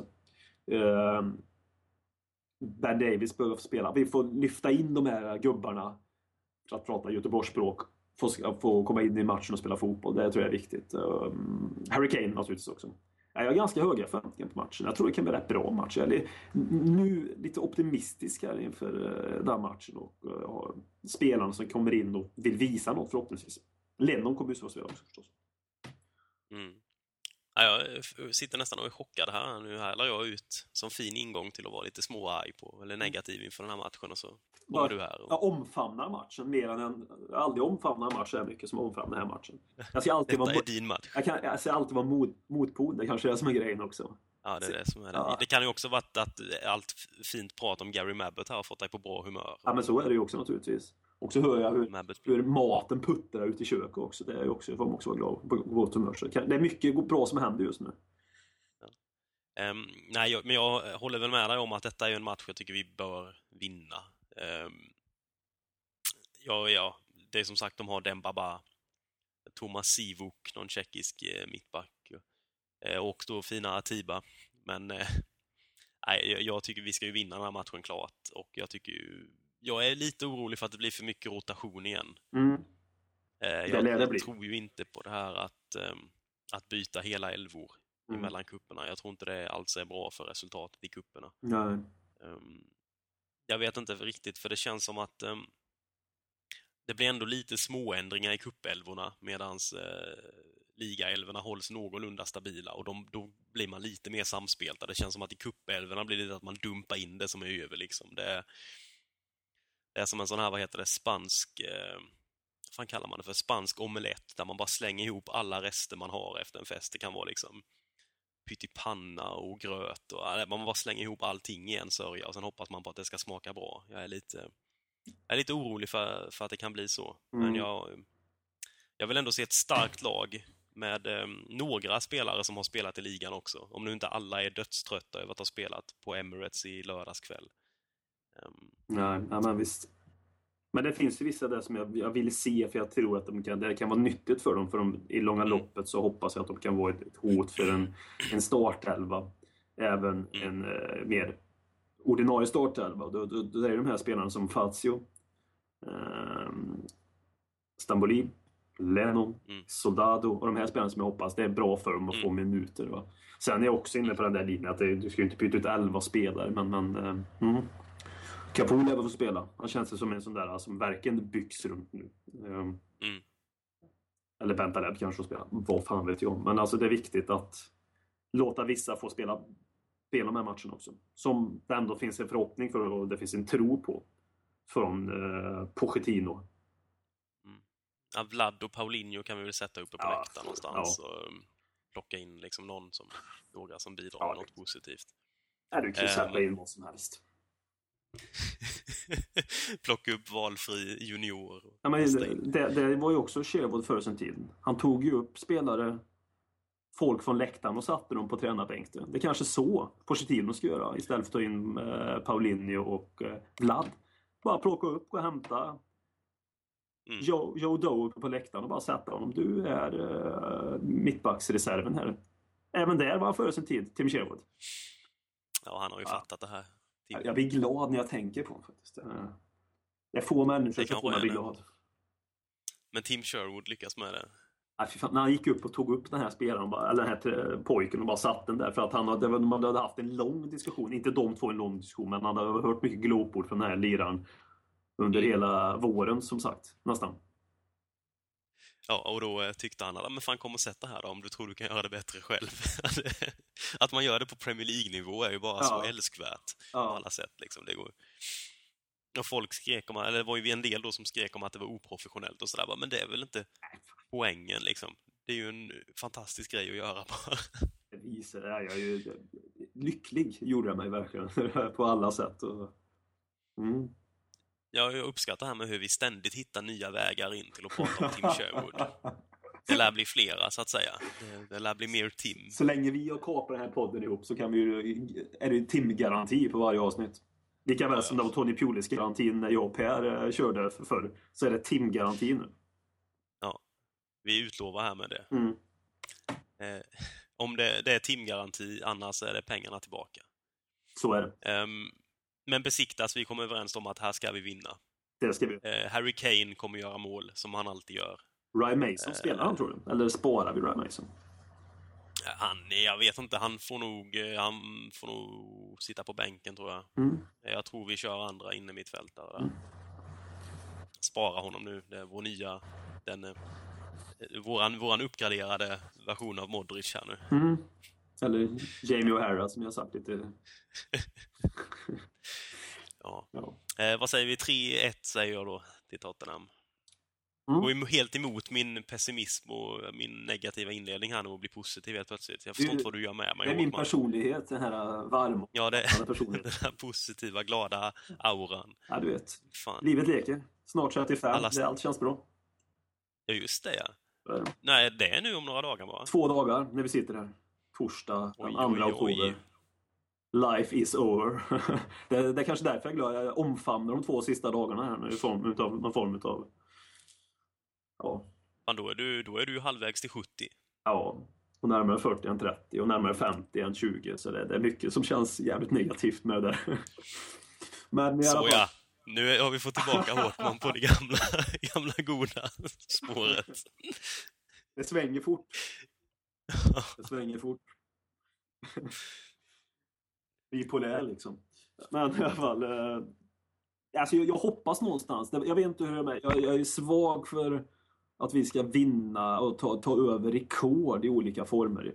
Brad Friedel in, innehar han fortfarande rekord för den äldsta spelaren i en eh, Uefa slash Europa Cup och allt det där match. Annars vill jag gärna se Brad Friedel i mål. Det Om, man, om vi inte har det. Förstår jag tänker här? Ja, jo, ja, jag förstår absolut hur du tänker. Ja, hur fan skulle du inte förstå hur jag tänkte förresten? Det var rätt korkad kommentar. ja. Eh, Men eh, skulle man...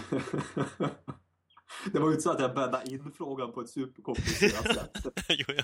Det var bara att jag, jag dekryptade den så snabbt. Jag tog mig igenom detta. Detta monster av, Ja, av jävlar. gåta. Ja, precis. På par Förstår du? Ja, jo. Ja, om, om Brad står på planen så är han med. Ja, det är... Det är, det är Undrar om det är röd... Har du börjat dricka rödvin också? Ah, vitt vin däremot. Jag bara, Alltså, jag kör. Ja, du vet. Så är det. Ja, det är bra. Det förklarar kanske lite här hur det går för oss. Ja. Ehm, men ja, in, in med Brad säger vi då. Ja. Om det går. Jag vet inte ens om han är registrerad i Europacuperna. Nej, inte jag. Eller om det finns någon, jag, vet, jag vet att, ehm, att eh, om man är under en viss ålder kan man spela ändå. Frågan är om det finns i andra änden. Om man är över en viss ålder så får man Nej, också det borde ju alltid spela. finnas för Brad i alla fall. Han har ju fått, han har skapat en ny regel liksom. Ja, är du över 40 får du alltid spela i Ja. Europa League. Du behöver inte vara registrerad. Du behöver inte ens vara fotbollsspelare. Nej, precis. Kan ta in vilken eh, tjomme som helst. Nej, men det vore väl fint att få honom där. Det skulle vara uppskattat. Mm. Fuck Michel Worm. Brad Friedel är vår andra kille.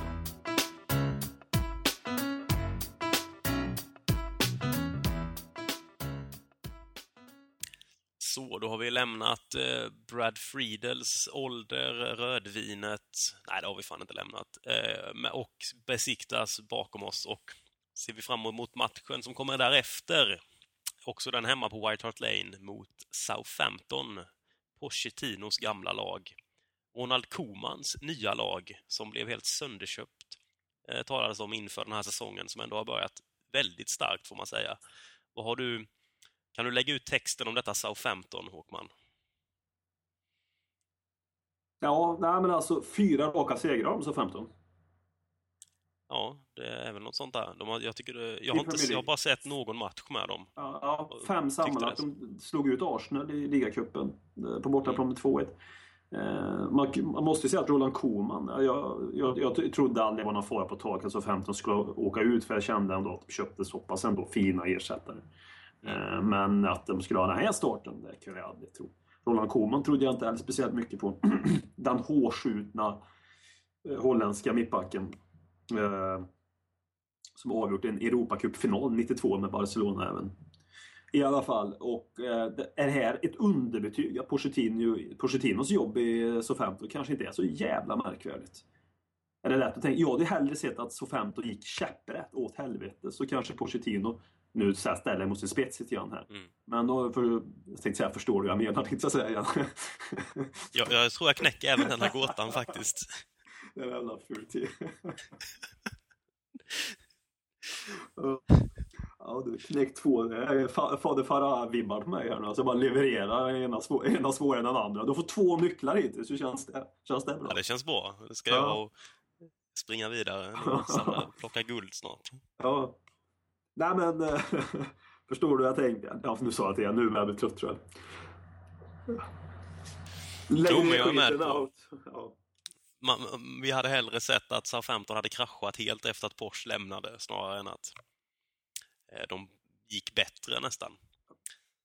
Eller ja, i de här första matcherna. Ja, ja. Så, de gör bra grejer, Southampton. Och det, det, det unnar jag verkligen Southampton, jag säga, som blev så, mm. så sönderköpta som de blev. Det, liksom, det saknar ju motstycken i modern eh, engelsk fotboll i alla fall, som, som jag kan bäst. Och blev så, mm. så extremt sönderköpta som Southampton blev. Så jag unnar verkligen Southampton framgång och lycka. Det, det måste jag säga. Det är en jävligt sympatisk förening. Mm. 36 omgångar om året. Uh, så jag menar, det, det är ju nu de inte äter en gång till. Ifall det var någon som inte fattar det, så att säga. uh, Nej, men och en fin eh, ungdomsakademi har de ju traditionellt sett haft. De har ju länge producerat fina ja. egna spelare. Eh, verkar ju fortsätta med det också. Och, eh, imponerande med av Koman att kunna komma in och sätta nästan ett helt nytt lag bara sådär och få resultat av det med en gång. Det är väldigt imponerande. Mm. Eh, jag har som sagt inte sett så mycket av Southampton i år. Det här eh, sambolivet har dragit ner på eh, antalet fotbollstimmar. Mm. Um, men har du, har du sett någonting av dem i år? Schneiderlin är viktig för dem. Mm. Otroligt viktig för det där innermittfältet. De har ju även släppt in, tror jag, näst minst eller näst eller minst mål till med. Alltså de, ligger, de har ett väldigt starkt defensiv. Eh, ytterligare en Helsingborg-spelare, Viktor Jaman, vad heter han? Kan vi efternamnet på honom? Celtic, han Ja, ja, ja, den där, ja, ja, jag vet vem du menar. Nej, det där vågar jag inte ge mig på att uttala faktiskt. Nej. Eh, de har två fina inmittfältare där som eh, är väldigt bra balanserade ihop, så att säga. Ehm, det tror jag är den största nyckeln till, eh, till deras framgång. Att man har någon form av ryggrad kvar, även om Lalana försvann, Ricky Lampard försvann, Luke Shaw försvann. Så att säga. Det var ju ändå inte någon ryggrad riktigt sådär, om du förstår vad jag menar. Lalana kanske mest så. Dejan Lovren var en tung förlust. Men alltså, jag tror de här två innermittfältarna är mm, nyckeln till varför de gör det så jävla bra som de gör det. Så att säga. Även mm. säsong 14-15. Sen någon cred måste man ge Koman. Han kommer in och säger det som är så svårt egentligen. När man brukar säga att ja, man måste ge manager tid. Det är ett helt nytt lag, det är en ny, ny manager. Det har ju funnits en grym förståelse för Ronald Koman om man har suttit kanske och haft en helt annan eh, facit här. Att man har haft 1-1-4 istället för 4-1-1. Så kanske man folk ändå hade tänkt jo men det är ju rimligt till många tappar, ny tränare och allt det där. Mm. Eh, men han har verkligen Ja, Nej, fin, fin insats där. Ehm, det är på söndag vi möter dem, vad måste mm. det bli eftersom söndag. vi spelar? 14.30 tror jag det är bestämt också om man ska vara svensk mm. tid. Mm. Om man ska vara så exakt. Men vad, vad, nog om detta, säger jag nu bestämt. Nog om så 15. Mm. hur vill vi se Spurs här? Mm. Ehm, jag, är, jag har ju blivit svagare och svagare för Lennon här ju längre tiden har, har gått. Men eh, han lär väl spela i Europa League och inte vara med mot Southampton, tror jag tyvärr inte. Så är det nog. Ehm, en ändring jag skulle vilja se är ju Soldado in på topp, vilket jag inte heller vet om det kommer hända. Jag tycker att man måste markera lite mot eh, eh, bristen, alltså den, den så tydliga avsaknaden av intresse från Adebayor Mm. kan inte bara få liksom glida förbi eh, obemärkt. Ehm, jag är väl, den här matchen får jag väl lov att säga att jag är lite, lite orolig. Ja, det, jag säger alltid det nu. Eh, Mantrat. men men jag, jag har lite svårt att se, jag, jag kan inte riktigt sätta matchbilden eftersom jag inte riktigt vet hur Southampton har spelat hittills i Nej, år. Men ehm, jag, jag har svårt att tänka mig att det blir den här jättetypiska eh, att det är ju inte ett West Bromwich vi möter nu. Det är inte så att de kommer stå med hela laget i straffområdet. Känns det inte som. Nej, så är det. brukar De väl har ändå- kvar sin lilla grund, grundtänken då. Med, med en, eh, det, det sitter ju ändå en holländsk tränare på den där bänken. Mm. Nog för att han var back, men holländare är ju holländare. Och eh, de här kära gamla backarna som tränare brukar ändå vara ganska glada i att spela lite framåt ändå. Så är Det det. tycker jag är en ganska intressant utveckling. Eller att det, det, jag- tycker det är ofta så. Man hittar fina gamla mittbackar som ändå gillar, som tränare då gillar att ha lag som, som går hårt framåt. Ja, ja, men exakt. exakt. Det är väl eh, någon form av kompensation ifrån eh, brist på årsfirande som aktiv spelare. Ja, det finns Men om jag då ska försöka låtsas vara lite... eh, Eller förlåt. Vad Nej, nej, nej. Kör, kör på istället. Kör på. Kör på. Eh, om, om jag ska försöka vara lite positiv här så kanske detta kan gynna Spurs, att det är ett lag som möjligen kan försöka gå lite framåt själva, som vi ställs emot. Mm. Eh, för vi har ju verkligen haft problem med att bryta ner lag som ställer upp ett organiserat försvarsspel mot oss på hemmaplan. Det har vi haft ganska länge nu. Här är ju då inte Queens Park Rangers inräknade eftersom de inte ställde upp med ett organiserat försvarsspel utan de, de ställde upp med en trebackslinje komponerad av Harry Redknapp. Och det gick som det gick. Um, men kanske, kanske att vi kan nyttja det lite ändå. Um, jag vill ju se en, jag vill ju se en Christian Eriksen med som, som kommer igång lite. Jag tyckte faktiskt han gjorde ett ganska fint um, jobb mot Arsenal. Alltså, och då givetvis inte ett briljant offensivt arbete, men fint pressspel. Han var ju Mm. han till stor del som låg bakom målet vi gjorde där. Ehm, jag hoppas inte han blev för sänkt av att bli utbytt där, men det tror jag inte. Det förstod han nog i en sån stor match. Han såg lite besviken ut, men det ska man väl Ja. också se. Det är väl ingen negativt. Ja, jo, det, att man, man ska väl inte vara glad av att bli utbytt Nej. i ett derby. Liksom det. Ja, men det är ju som sagt, väl, det är ju han, det är ju nästan han som... Han är ju mer assist än Lamela till målet. Mm. I min bok, så att säga. Ja. Um, det är 1 mot, mot Arsenal. där. Eh, nej, men jag, fan, jag, jag tror vi kommer få se typ samma startelva som, eh, som, i, Mm. som i lördags. om man ska vara riktigt ärlig. Jag tror vi inte får se någon ändring alls. Om man ska vara riktigt ärlig. Jag tror det blir samma. Ja. Ja, rakt av. Det, um, ja, jag tror väl tror han antagligen vill, jag tror han vill liksom, eh, jag tror han vill, vi- jag tror han vill visa den här eh, elvan som spelade Premier League-matchen senast att ni har gjort förtjänt av att spela en till match från start. Det, om det inte händer någon skada eller någonting sådär naturligtvis. Men så tror jag vi får se. Kanske att Soldado eller Kane kan göra hattrick mot Besiktas och sen få promenera in i startelvan. Eller vad tror vi? Vi hoppas ju framförallt kanske. Ja. Ja. Eh, Jag tror ju också som du är inne på, Adebayor får ju starta som jag tror på samma elva. Men ehm, ja. Karn kan ju inte göra hur många dåliga matcher som helst. Någon gång blir ju även han petad. Mm. Så är det ju. Ja, så är det. Ehm, vad har vi för tips då? Eh, resultat? Vad tror du? Ja, vad fan tror man? 2-1 Tottenham. Mest oväntade fotbollstipset i historien. 2-1. Ja. Jag tippar nog eh, 2-2 då. Ja. Jag tror det blir svårt detta och eh, att eh, det blir en ganska öppen match. Båda lagen gör två mål. Mm. Eftersom jag tippade 2-2.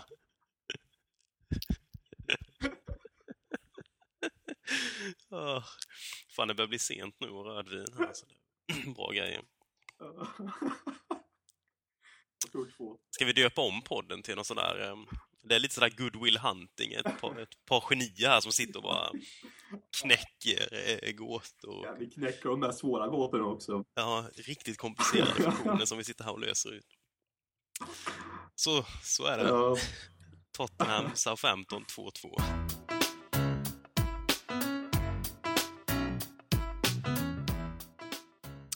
Sådär ja, då är det dags för eh, den sista timmen av det här avsnittet. Eh, nu har vi kvar favoritdelen här, eh, som vi har tänkt eh, ta mer på allvar nu när BM är borta. Det är ju hans, eh, vad ska vi säga, hatdel egentligen. Ja, ja. Vad säger du Du Håkman? behöver inte bädda in det till någonting. Ja, precis, det är ju så det är. Och, det är väl extra skönt då att vi fått så många fina frågor för oss som älskar den här delen. Den, den finaste delen. Den här delen som egentligen gör podden värt att göra. Ja, nu är det dags för frågorna då från er kära lyssnare. Eh, Och det har kommit in många den här veckan. Vi har plockat ut eh, en hel del utav dem Mm. och eh, det kan nog bli bra, bra tugg detta. Mm. Om vi börjar här med eh, Peter Hector. Eh, frågar via Facebook, ställer en väldigt relevant fråga. Vad händer nu med Bentaleb när Ryan Mason har dykt upp? Håkman, du eh, som rockar den här fina Bentaleb-tröjan. Mm. Vad, vad säger du? Vad, vad tar eh, käre Nabbe vägen nu? Först underbart namn tycker jag. Peter Hector. Eh, Det gillar jag. Ehm, två. Nej, men alltså, jag, jag, alltså, det känns väl tidigt att skriva av Bentaleb tycker jag också på något sätt. Eh, han har nog eh, en framtid i Tottenham tror jag, än så länge. Eh, det känns väl inte som att Ja, Mason får ju, som vi sa tidigare här, om man, om man inte bara spolar fram till lyssnarfrågorna så tror vi ju att Mason startar mot S15. Men samtidigt står Bentaleb ja, är god till att göra många fler matcher i Premier League den här säsongen från start. Så, Mm. ja. Jo, det har ju Pochettino har ju också visat i början av säsongen att han har ett förtroende för Bentaleb. Han startade ju väl de tre första matcherna i ligan i alla fall. Eh, och ehm, nej, jag, jag tror inte heller på något sätt att, eh, att eh, Bentalebs Spurs-karriär är över med tanke på Masons intåg. Eh, jag drog väl någon eh, fullt rimlig liknelse här på Twitter om att eh, redan i Nottingham-matchen att eh, Bentaleb och Mason måste ses på plan ihop för de är liksom vår Xavi Iniesta fast lite bättre. Det tyckte jag var en fullt rimlig liknelse ändå. ja, Objektiv och, och, och rimlig. Så vi säger väl till... eh, fakta säger jag. Ja, vi får väl säga till Hector att... Eh, ja, det är fan häftigt efternamn alltså. Hector. Mm. Eh, Ja, det, ja, det, ja, eh, all heder till, till honom. Eh, eh, han kan ta det lugnt med Bentaleb kommer vara kvar i Spurs länge, tror jag. det tror jag också. Jag gillar, även gillat det jag sett av Bentaleb. Alltså, det har man väl gjort länge, men kul att se att han även kan... Att inte, han inte är beroende av Tim Sherwoods vägledning enbart. Han lär fortfarande få den, men han kan ändå operera under... Jag, jag tror ju spontant att det finns en telefonkontakt mellan de här två herrarna. Jag hoppas att det gör det. Ja, det, gör- det, det är li, lite sådär... Ja, ja, men lite sådär, eh, vad ska vi säga, Steve Perryman, eh, Birkinshaw. De ringer varandra på söndagen, pratar i flera timmar om vad det var som hände. Ja, det- där har vi. Var det, han, var det så Benta, han gjorde med Bentaleb under våren i Tottenham också? Att, han, att de hade den kontakten? Det var hans ledare ute på plan liksom. Bentaleb sa, jag ska inte spela, men du ska spela Chadli och Paulinho som hållande mittfältare.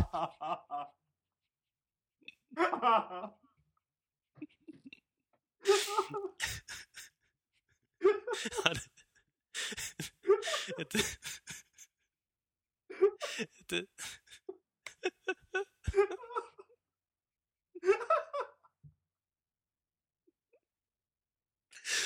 ett tak, taktiskt geni vi har att göra med.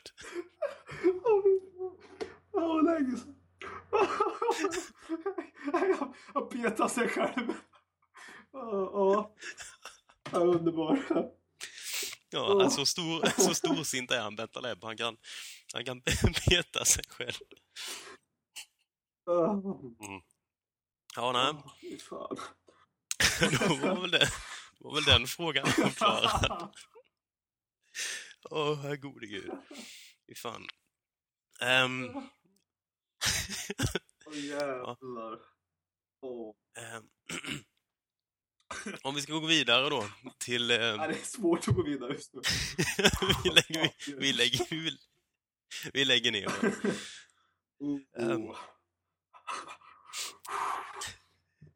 Du Jag får måste andas gå, jag måste gå lite. Uh.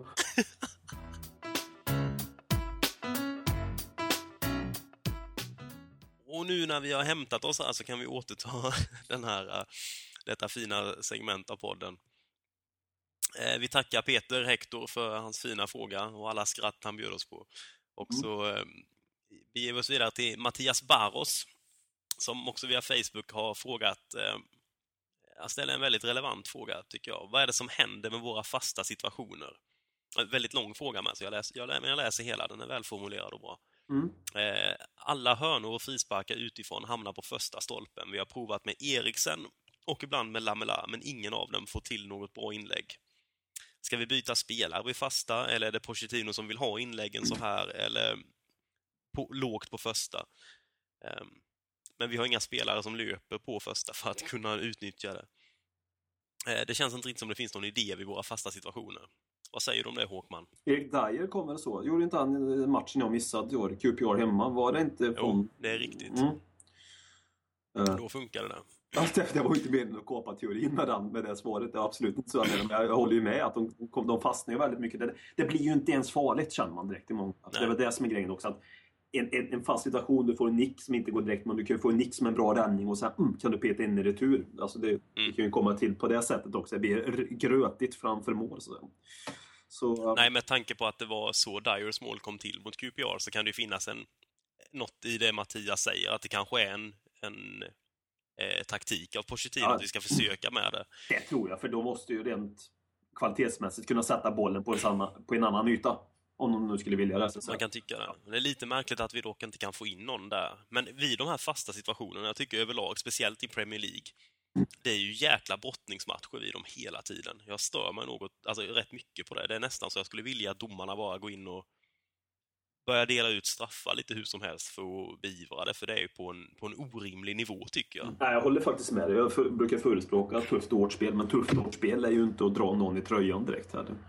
Eh, Nej, eller om halvt brotta ner Nej. någon så de inte kan röra sig. Liksom. Det är ju spelförstörelse liksom. Fullt Ja. ut alltså. För det, det håller jag också med om. Det är också någonting jag har tänkt på nu när du säger så vet jag att jag reflekterar över att du väckte minnet i mig. Så säga. Eh, nej. Hårdare tag. Ja, kanske från våra offensivt löpande spelare med då, att de får liksom helt enkelt fan flytta på de som står i vägen bara. Ja, jo, så, ja. Eh, men nej, vi håller absolut med. De här fasta situationerna känns ganska eh, ofarliga nu. Det är ju Dyer har ju lyckats, men förutom det i år har de inte sett så, så lovande ut. Det brukar väl inte vara så mycket mer än det heller. Nej, det... Eh, vi har, är ju, Vi brukar det känns som vi är kroniskt dåliga på det. Ja. Vi har fyllt kvoten. Eh. Ja. Om vi tar och går vidare till en annan fråga här så att Wikman med W har via Twitter frågat eh, har sagt att det är dags att sätta Capos partner på mittfältet, tycker han. Mm. Vem ska vi då ge chansen här i ett gäng matcher i följd? Mm. Ja, jag vet inte. Har ju lite berört det innan här med eh, Mason-snacket, Mm. men är det liksom Mason man ska satsa på? Ehm, Ja, Ja, alltså i en drömvärld så vore det ju fantastiskt om man skulle kunna växla ut och um, bli någon form av ryggrad. Men det, jag tror ju inte det om jag ska vara riktigt ärlig. Blir Ryan Mason en, en truppspelare som ska gå in och göra då och då är det ju fint nog. Det är vad jag tror i alla fall. Ehm, um, Stamboli vet jag ju för lite om, sett för lite. Uh, men det är ju tillräckligt. Bara för att jag sett den mindre gör ju att jag tror mer på honom än vissa andra. Jag tror inte på att ha Bentaleb och Capo ihop. Nej, jag tror inte riktigt det kan gå heller. Jag gillar verkligen Bentaleb, men Det blir- det känns som det är lite mer antingen eller. Där. Antingen Ja. spelar du Capo eller spelar du Benta. Ja, men precis. Så nej, eh, egentligen var vi inne på det, där man trodde, så skulle egentligen på Paulinho vara som man trodde, en tvåvägsspelare med löpstyrka, så skulle han vara klippt och skuren för en sån roll. Men han är ju inte, han är ju inte det tyvärr. Och Nej. kommer nog aldrig bli det. Men just nu känner jag väl ändå att efter Masons match mot Arsenal, så alltså ge honom chansen Ja, ja. och se hur det går. Det tycker jag. Han skulle definitivt spela till, till söndag mot 15. Uh, inget snack om det. Det vore ju väldigt, det vore ju ett brott mot mänskliga rättigheter nästan att sätta honom på bänken efter en, en sån fin insats. Ja, men alltså, det vore väldigt konstiga, sända konstiga signaler. Jo, verkligen. Eh, och det tror vi väl på också, att det blir nog Mason i, i några matcher nu i alla fall, om han inte helt gör bort sig mot Southampton. Han måste ju få lov att misslyckas också. på att han... Även om han Ja. skulle ha mindre, en sämre tillställning så tycker jag han ska få en chans över en Ja. omgång till så att säga. Så. Jo, absolut. Det är ju inte så att någon annan innermittfältare där direkt har, har eh, liksom förtjänat Nej. rätten till en given startplats, om man säger så. så är det. Tyvärr. För, förutom då Capo, tycker jag, som också var jätte, jättefin mot Arsenal. Mm, ja, verkligen. Ehm, så det säger vi väl om, om det. Um, King Brynolf på Twitter har ställt frågan, eller ja, han har eh, skrivit Porsches klädval! utropstecken. Mysdress kontra kostym. Vad har vi för funderingar där? Eh, jag kan ju plocka upp den här bollen då och tycker ju att Pochettino ser väldigt stilig ut i sin kostym och eh, får ett härligt, liksom sådär, nästan lite mafioso-liknande eh, utseende i den. Och jag är väldigt pro-kostym i fallet eh, Pochettino, precis som jag var väldigt mycket pro-väst när det gällde Sherwood. Eh, Håkman. Mhm. Eh, nej, jag håller med om Pochettino. Kostym på Porsche.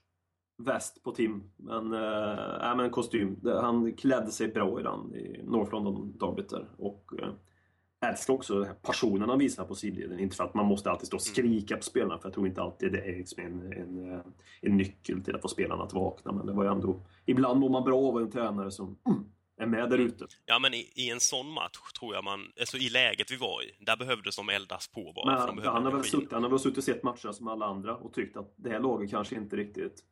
Mm, det finns ingen guide. Det, det kanske behövs en sån i Tottenham. Det är ju så också till spelartruppen. Han kanske ändrar sitt ledarskap lite grann. För han tycker att ja, man kanske måste vara lite mer engagerad ute på touchlinjen där för att få igång dem. Inte för att det är nyckeln, men det kan bidra till mm, att spelarna ja, äggar upp sig. Mm. Om du förstår vad jag menar. Däremot gillar jag lite att jag såg en bild på att Poch- Pochettino var och tittade på eh, Tottenhams U21-lag nu mot eh, Manchester United. Och då satt Mm. han ju i sin mysdress igen, den här träningsoverallen. Och såg, han såg nästan lite småbakis ut. Det kan jag ändå uppskatta sådär när han är ute och ska spana lite. Då sitter han på spaning i sin, eh, i sin Tottenham-träningsoverall liksom och ser lite små, småbakis ut. Det tycker jag var, Ja, men, var fint. ungefär som en annan gått många gånger i träningsoverallet dagen efter så gör ju Porsche samma sak. Är ju, han, är bara, han är mänsklig. Han är mänsklig, vår kära Porsche. Mm. Så det säger vi om det. Vi säger kostym till Ja, Porsche. så vi svarar på 17 frågor till om Porsche också, men det får de ta. Ja, ja, så blir det. Man får alltid lite mer än vad man ber om när man vänder sig till oss. Ehm, det. Ytterligare en fråga här via Twitter kommer från Emma Torres. Mm. Eh, heter, heter hon då på Twitter. Jag vet inte om Torres är hennes efternamn på riktigt. Eh, Det låter jag vara osagt. Skulle älska om det var Emma Torres. Det fin klang över den. Absolut. Eh, Hon eh, skickar en länk till oss där det står skrivet om att eh, det ryktas om att Ekdal möjligen skulle kunna vara på väg, Albin Ekdal då, Lennarts son, skulle vara på väg till Spurs. Hon säger att Emma hade ju inte tackat nej, men vad säger ni? Nej. Jag säger också nej. Eh, Jag gillar ju Albin, får jag säga. Jag tycker han kan bli en fin, jag tror han kan bli en fin svensk eh, innermittfältare.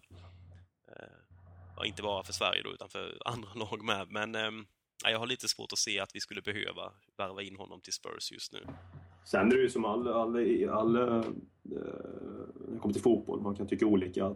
Emma kanske tycker att Albin Ekdal är en eh, bättre innermittfältare än vad vi har och då är det logiskt att man vill ha honom till Tottenham.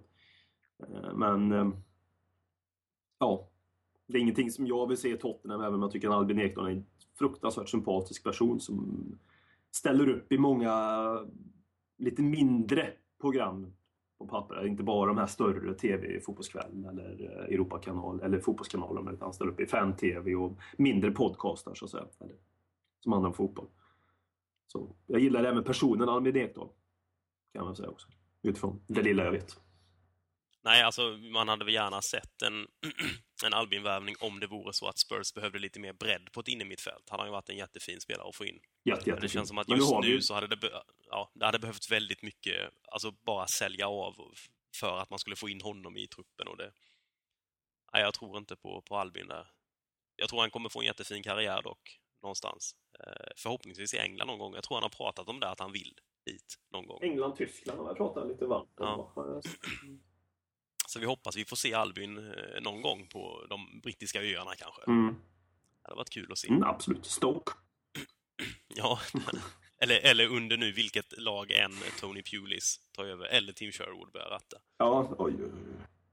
Så om vi då tar och lämnar den hårfagre Albin eh, och beger oss vidare till Josip Krepulja eh, som via Facebook har ställt frågan att eh, om ni fick välja mellan att vinna mot Arsenal båda gångerna med 7-0 och sluta på 15 plats en säsong eller att förlora båda matcherna med samma siffror men sluta på en andra plats i Premier League, vad hade ni valt då, Alltså, Håkman? ja, andra platsen i Premier League säger jag.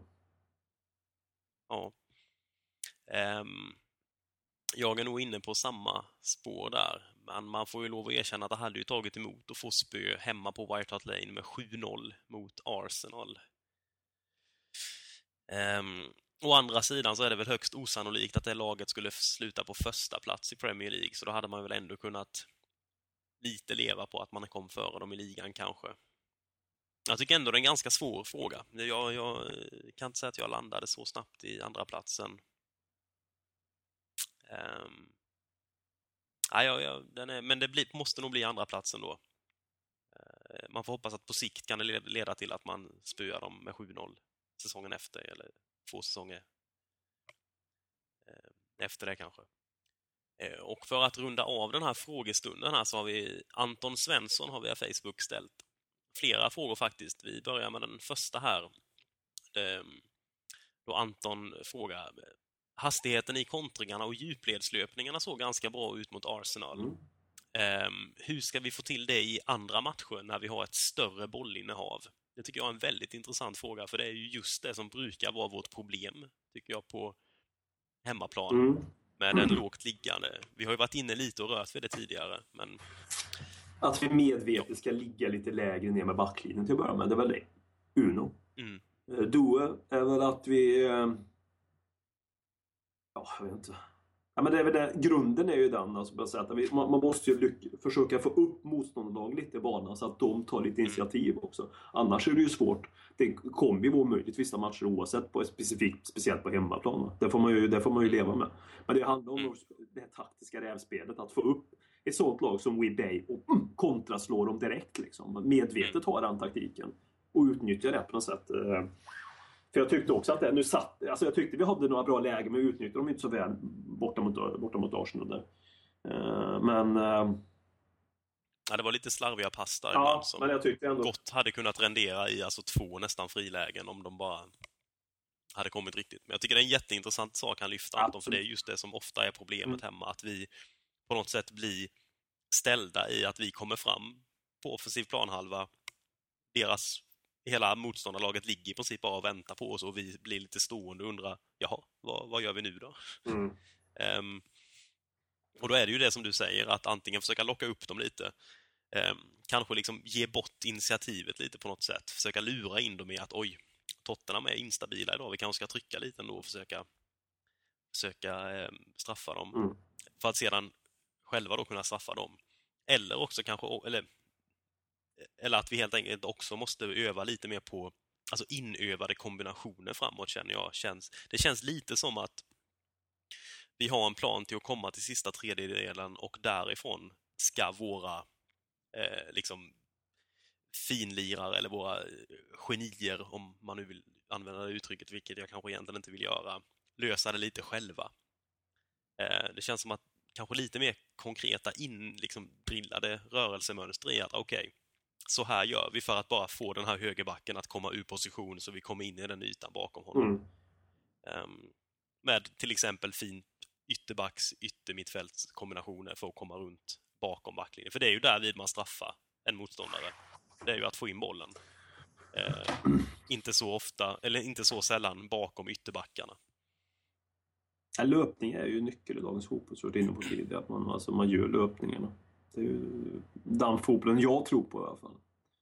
Inte så mycket den här... Och då också, har vi också berört innan, kanske släppa en av eh, våra hållande mitt, mittfältare lite mer fria till att Mm. Mm. gå i Ja, djupet, är att, att stötta framåt. Speciellt på hemmaplan då. Precis. Och det är ju det här som du är inne på, att man, liksom, man, man, man lurar motståndarna lite grann. Eh, motståndarlag och motståndartränaren. Vaggar in dem i någon form utav Oj, det hade vi inte väntat oss. Och så slår man om. Man har en variation i spelet. Man inte har ett, ett, spel, ett spelmönster som, som ser likadant ut hela tiden. Bara, bara mal och mal och mal och mal och mal. Alltså den tyngden har ju inte vi. Det funkar för andra lag möjligtvis. Men jag tror också det här att han... Och det tror jag Porstin och egentligen i grunden är kapabel till faktiskt. För nu visar han ju upp det att han, att han, han, är inte, han, är ju, han kan ju även backa ner ett lag och köra tight och köra lite omställningsspel. Och gjorde det bra också. Det är ju det som är viktigt. Vi, vi var tajtare bak och även skapade tillräckligt. Vi skapade väldigt mycket chanser till, till bollinnehav och vart vi spelade fotbollsmatchen så att säga, tycker jag. Så, ja. Nej, Pochettino gjorde ju mot Arsenal just det vi satt och efterlyste här förra veckan. Mm. Fall lite djupare, Mm. låt dem anfalla oss. Eh, Så det är, ju, det är ju helt uppenbart att han lyssnar på Ja, podden också. precis. Och, Jo, ja, men precis. Det bör du knappast säga tyckte jag kanske. Eller? nej, nej, i och för sig. Nej, det, är, det är klart. Att, att, Porsche, att Porsche lyssnar på oss Ja. och att eh, Bentaleb ringer Tim, det är uppenbart. Ja, spela, vad var han sa? Spela Paulinho, Nasser Chadli. Peta mig. Ja, jävlar. Ehm, eh, Anton undrar också då här eh, om vi tror att detta är uppställningen som Maurizio vill köra. Den han har kört nu. Är det den, jag förmodar att det är den taktiska uppställningen han, han pratar om. Med ett slags 4-2-3-1 som vi kör. Mm. Så är det. Så spelar han ju så 15 den uppställningen, alltså den formationen. Eh, sen tyckte jag det kanske att han... Eh, och han körde ju också med lite, körde med några Lalana på en kant som gick inåt lite grann också. Eh, och även på andra kanter körde han Steve Davis som var lite, lite mer Lite mer, inte en traditionell ytterspringare utan en, en hår- hård jobbare som kanske hjälpte Himli som också tog in lite.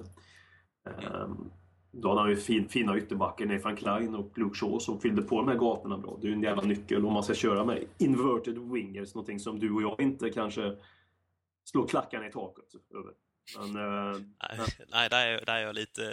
men det är ju så det ser ut. Som, Ja.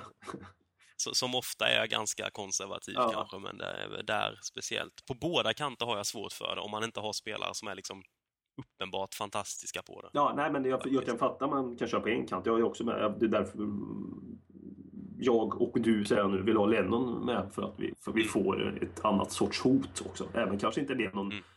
rent är nummer bland de elva bästa fotbollsspelarna i laget, men han tillför någonting som ingen annan har. Ehm, nej men jag, jag tror den här 4-2-3-1 sitter där på. Det känns också som att han har den där trean bakom anfallaren sitter ganska bra nu.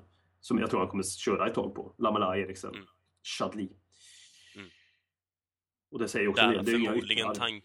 i dem heller. De som spelar ut på kanterna där. Så. Då har vi ju det tänket. Ja. Nej, tanken berörde väl BM förra veckan att det var nog tanken att ha Lennon, Eriksen, Lamela från början. Mm. Sen så dök Chadli upp och gjorde mål. Eh, och då blev det liksom, jaha, ja, men då, eh, Oj, Peter. Då- Ja, då, då kan jag inte riktigt peta dig. nej. Och var jag tycker ju heller inte. Chadli- Lennon. Ja, nej, jag tycker inte Chadli ska petas heller efter den här inledningen, han- som, vi har sagt tidigare. Nej, han är förtjänt att fortsätta. Ja. Ehm, då har vi, börjar vi närma oss här nu. eh, Det finns, näst, det finns drygt två timmars material inspelat här nu, Håkman. Det Ja, var det- väl det som eh, BM sa till oss att fixa, va? Ja, jo men han sa det. Är det under en och en halv timme, då får ni aldrig mer spela in Nej, själva, sa han. nej, men ordagrant var det väl nästan så tror jag. Jag har ju pasta Mm. som har kokat här i 45 minuter. Jag har ju stängt av den naturligtvis. så Den, den, den, Ja. den ska bli god att äta. Det blir inte så mycket al dente i den. Nej, nej. goda italienarna pratar om. Nej, men det är två fina timmar. Ja, det tycker jag. vi har Absolut. haft det, Fan, vi har haft jag- det trevligt. Ja, ja, mycket trevligt. Jag hoppas att ni lyssnare får ut åtminstone en halvtimmes eh, material ni kan lyssna på fall utan att förlora hoppet helt. Ja. Nej, det har varit en, varit en fin torsdag. Eh, Vad är det, tisdag till och med? Ja. Så det, det kan vara ja, rödvinseffekten. där. Nej, det har vi inte, inte riktigt. Men eh, vi gör väl det som vi har så svårt att göra. Rundar av. Mm. Eh, Ledley Kings knä, säsong 10, avsnitt 37. 27 tror jag. Ja, 27 Ja. 37 var det kanske. Ja, det är- lätt att missa 10 avsnitt. Och hoppas att vi eh, hörs om en, eh, Om en vecka igen. Och att vi inte har förlorat för många lyssnare på det här avsnittet. Nej, nej, nej. Fan. Dela upp den här podden i två dagars som det är så. Det är ju trevligt. Perfekt Ja. är det.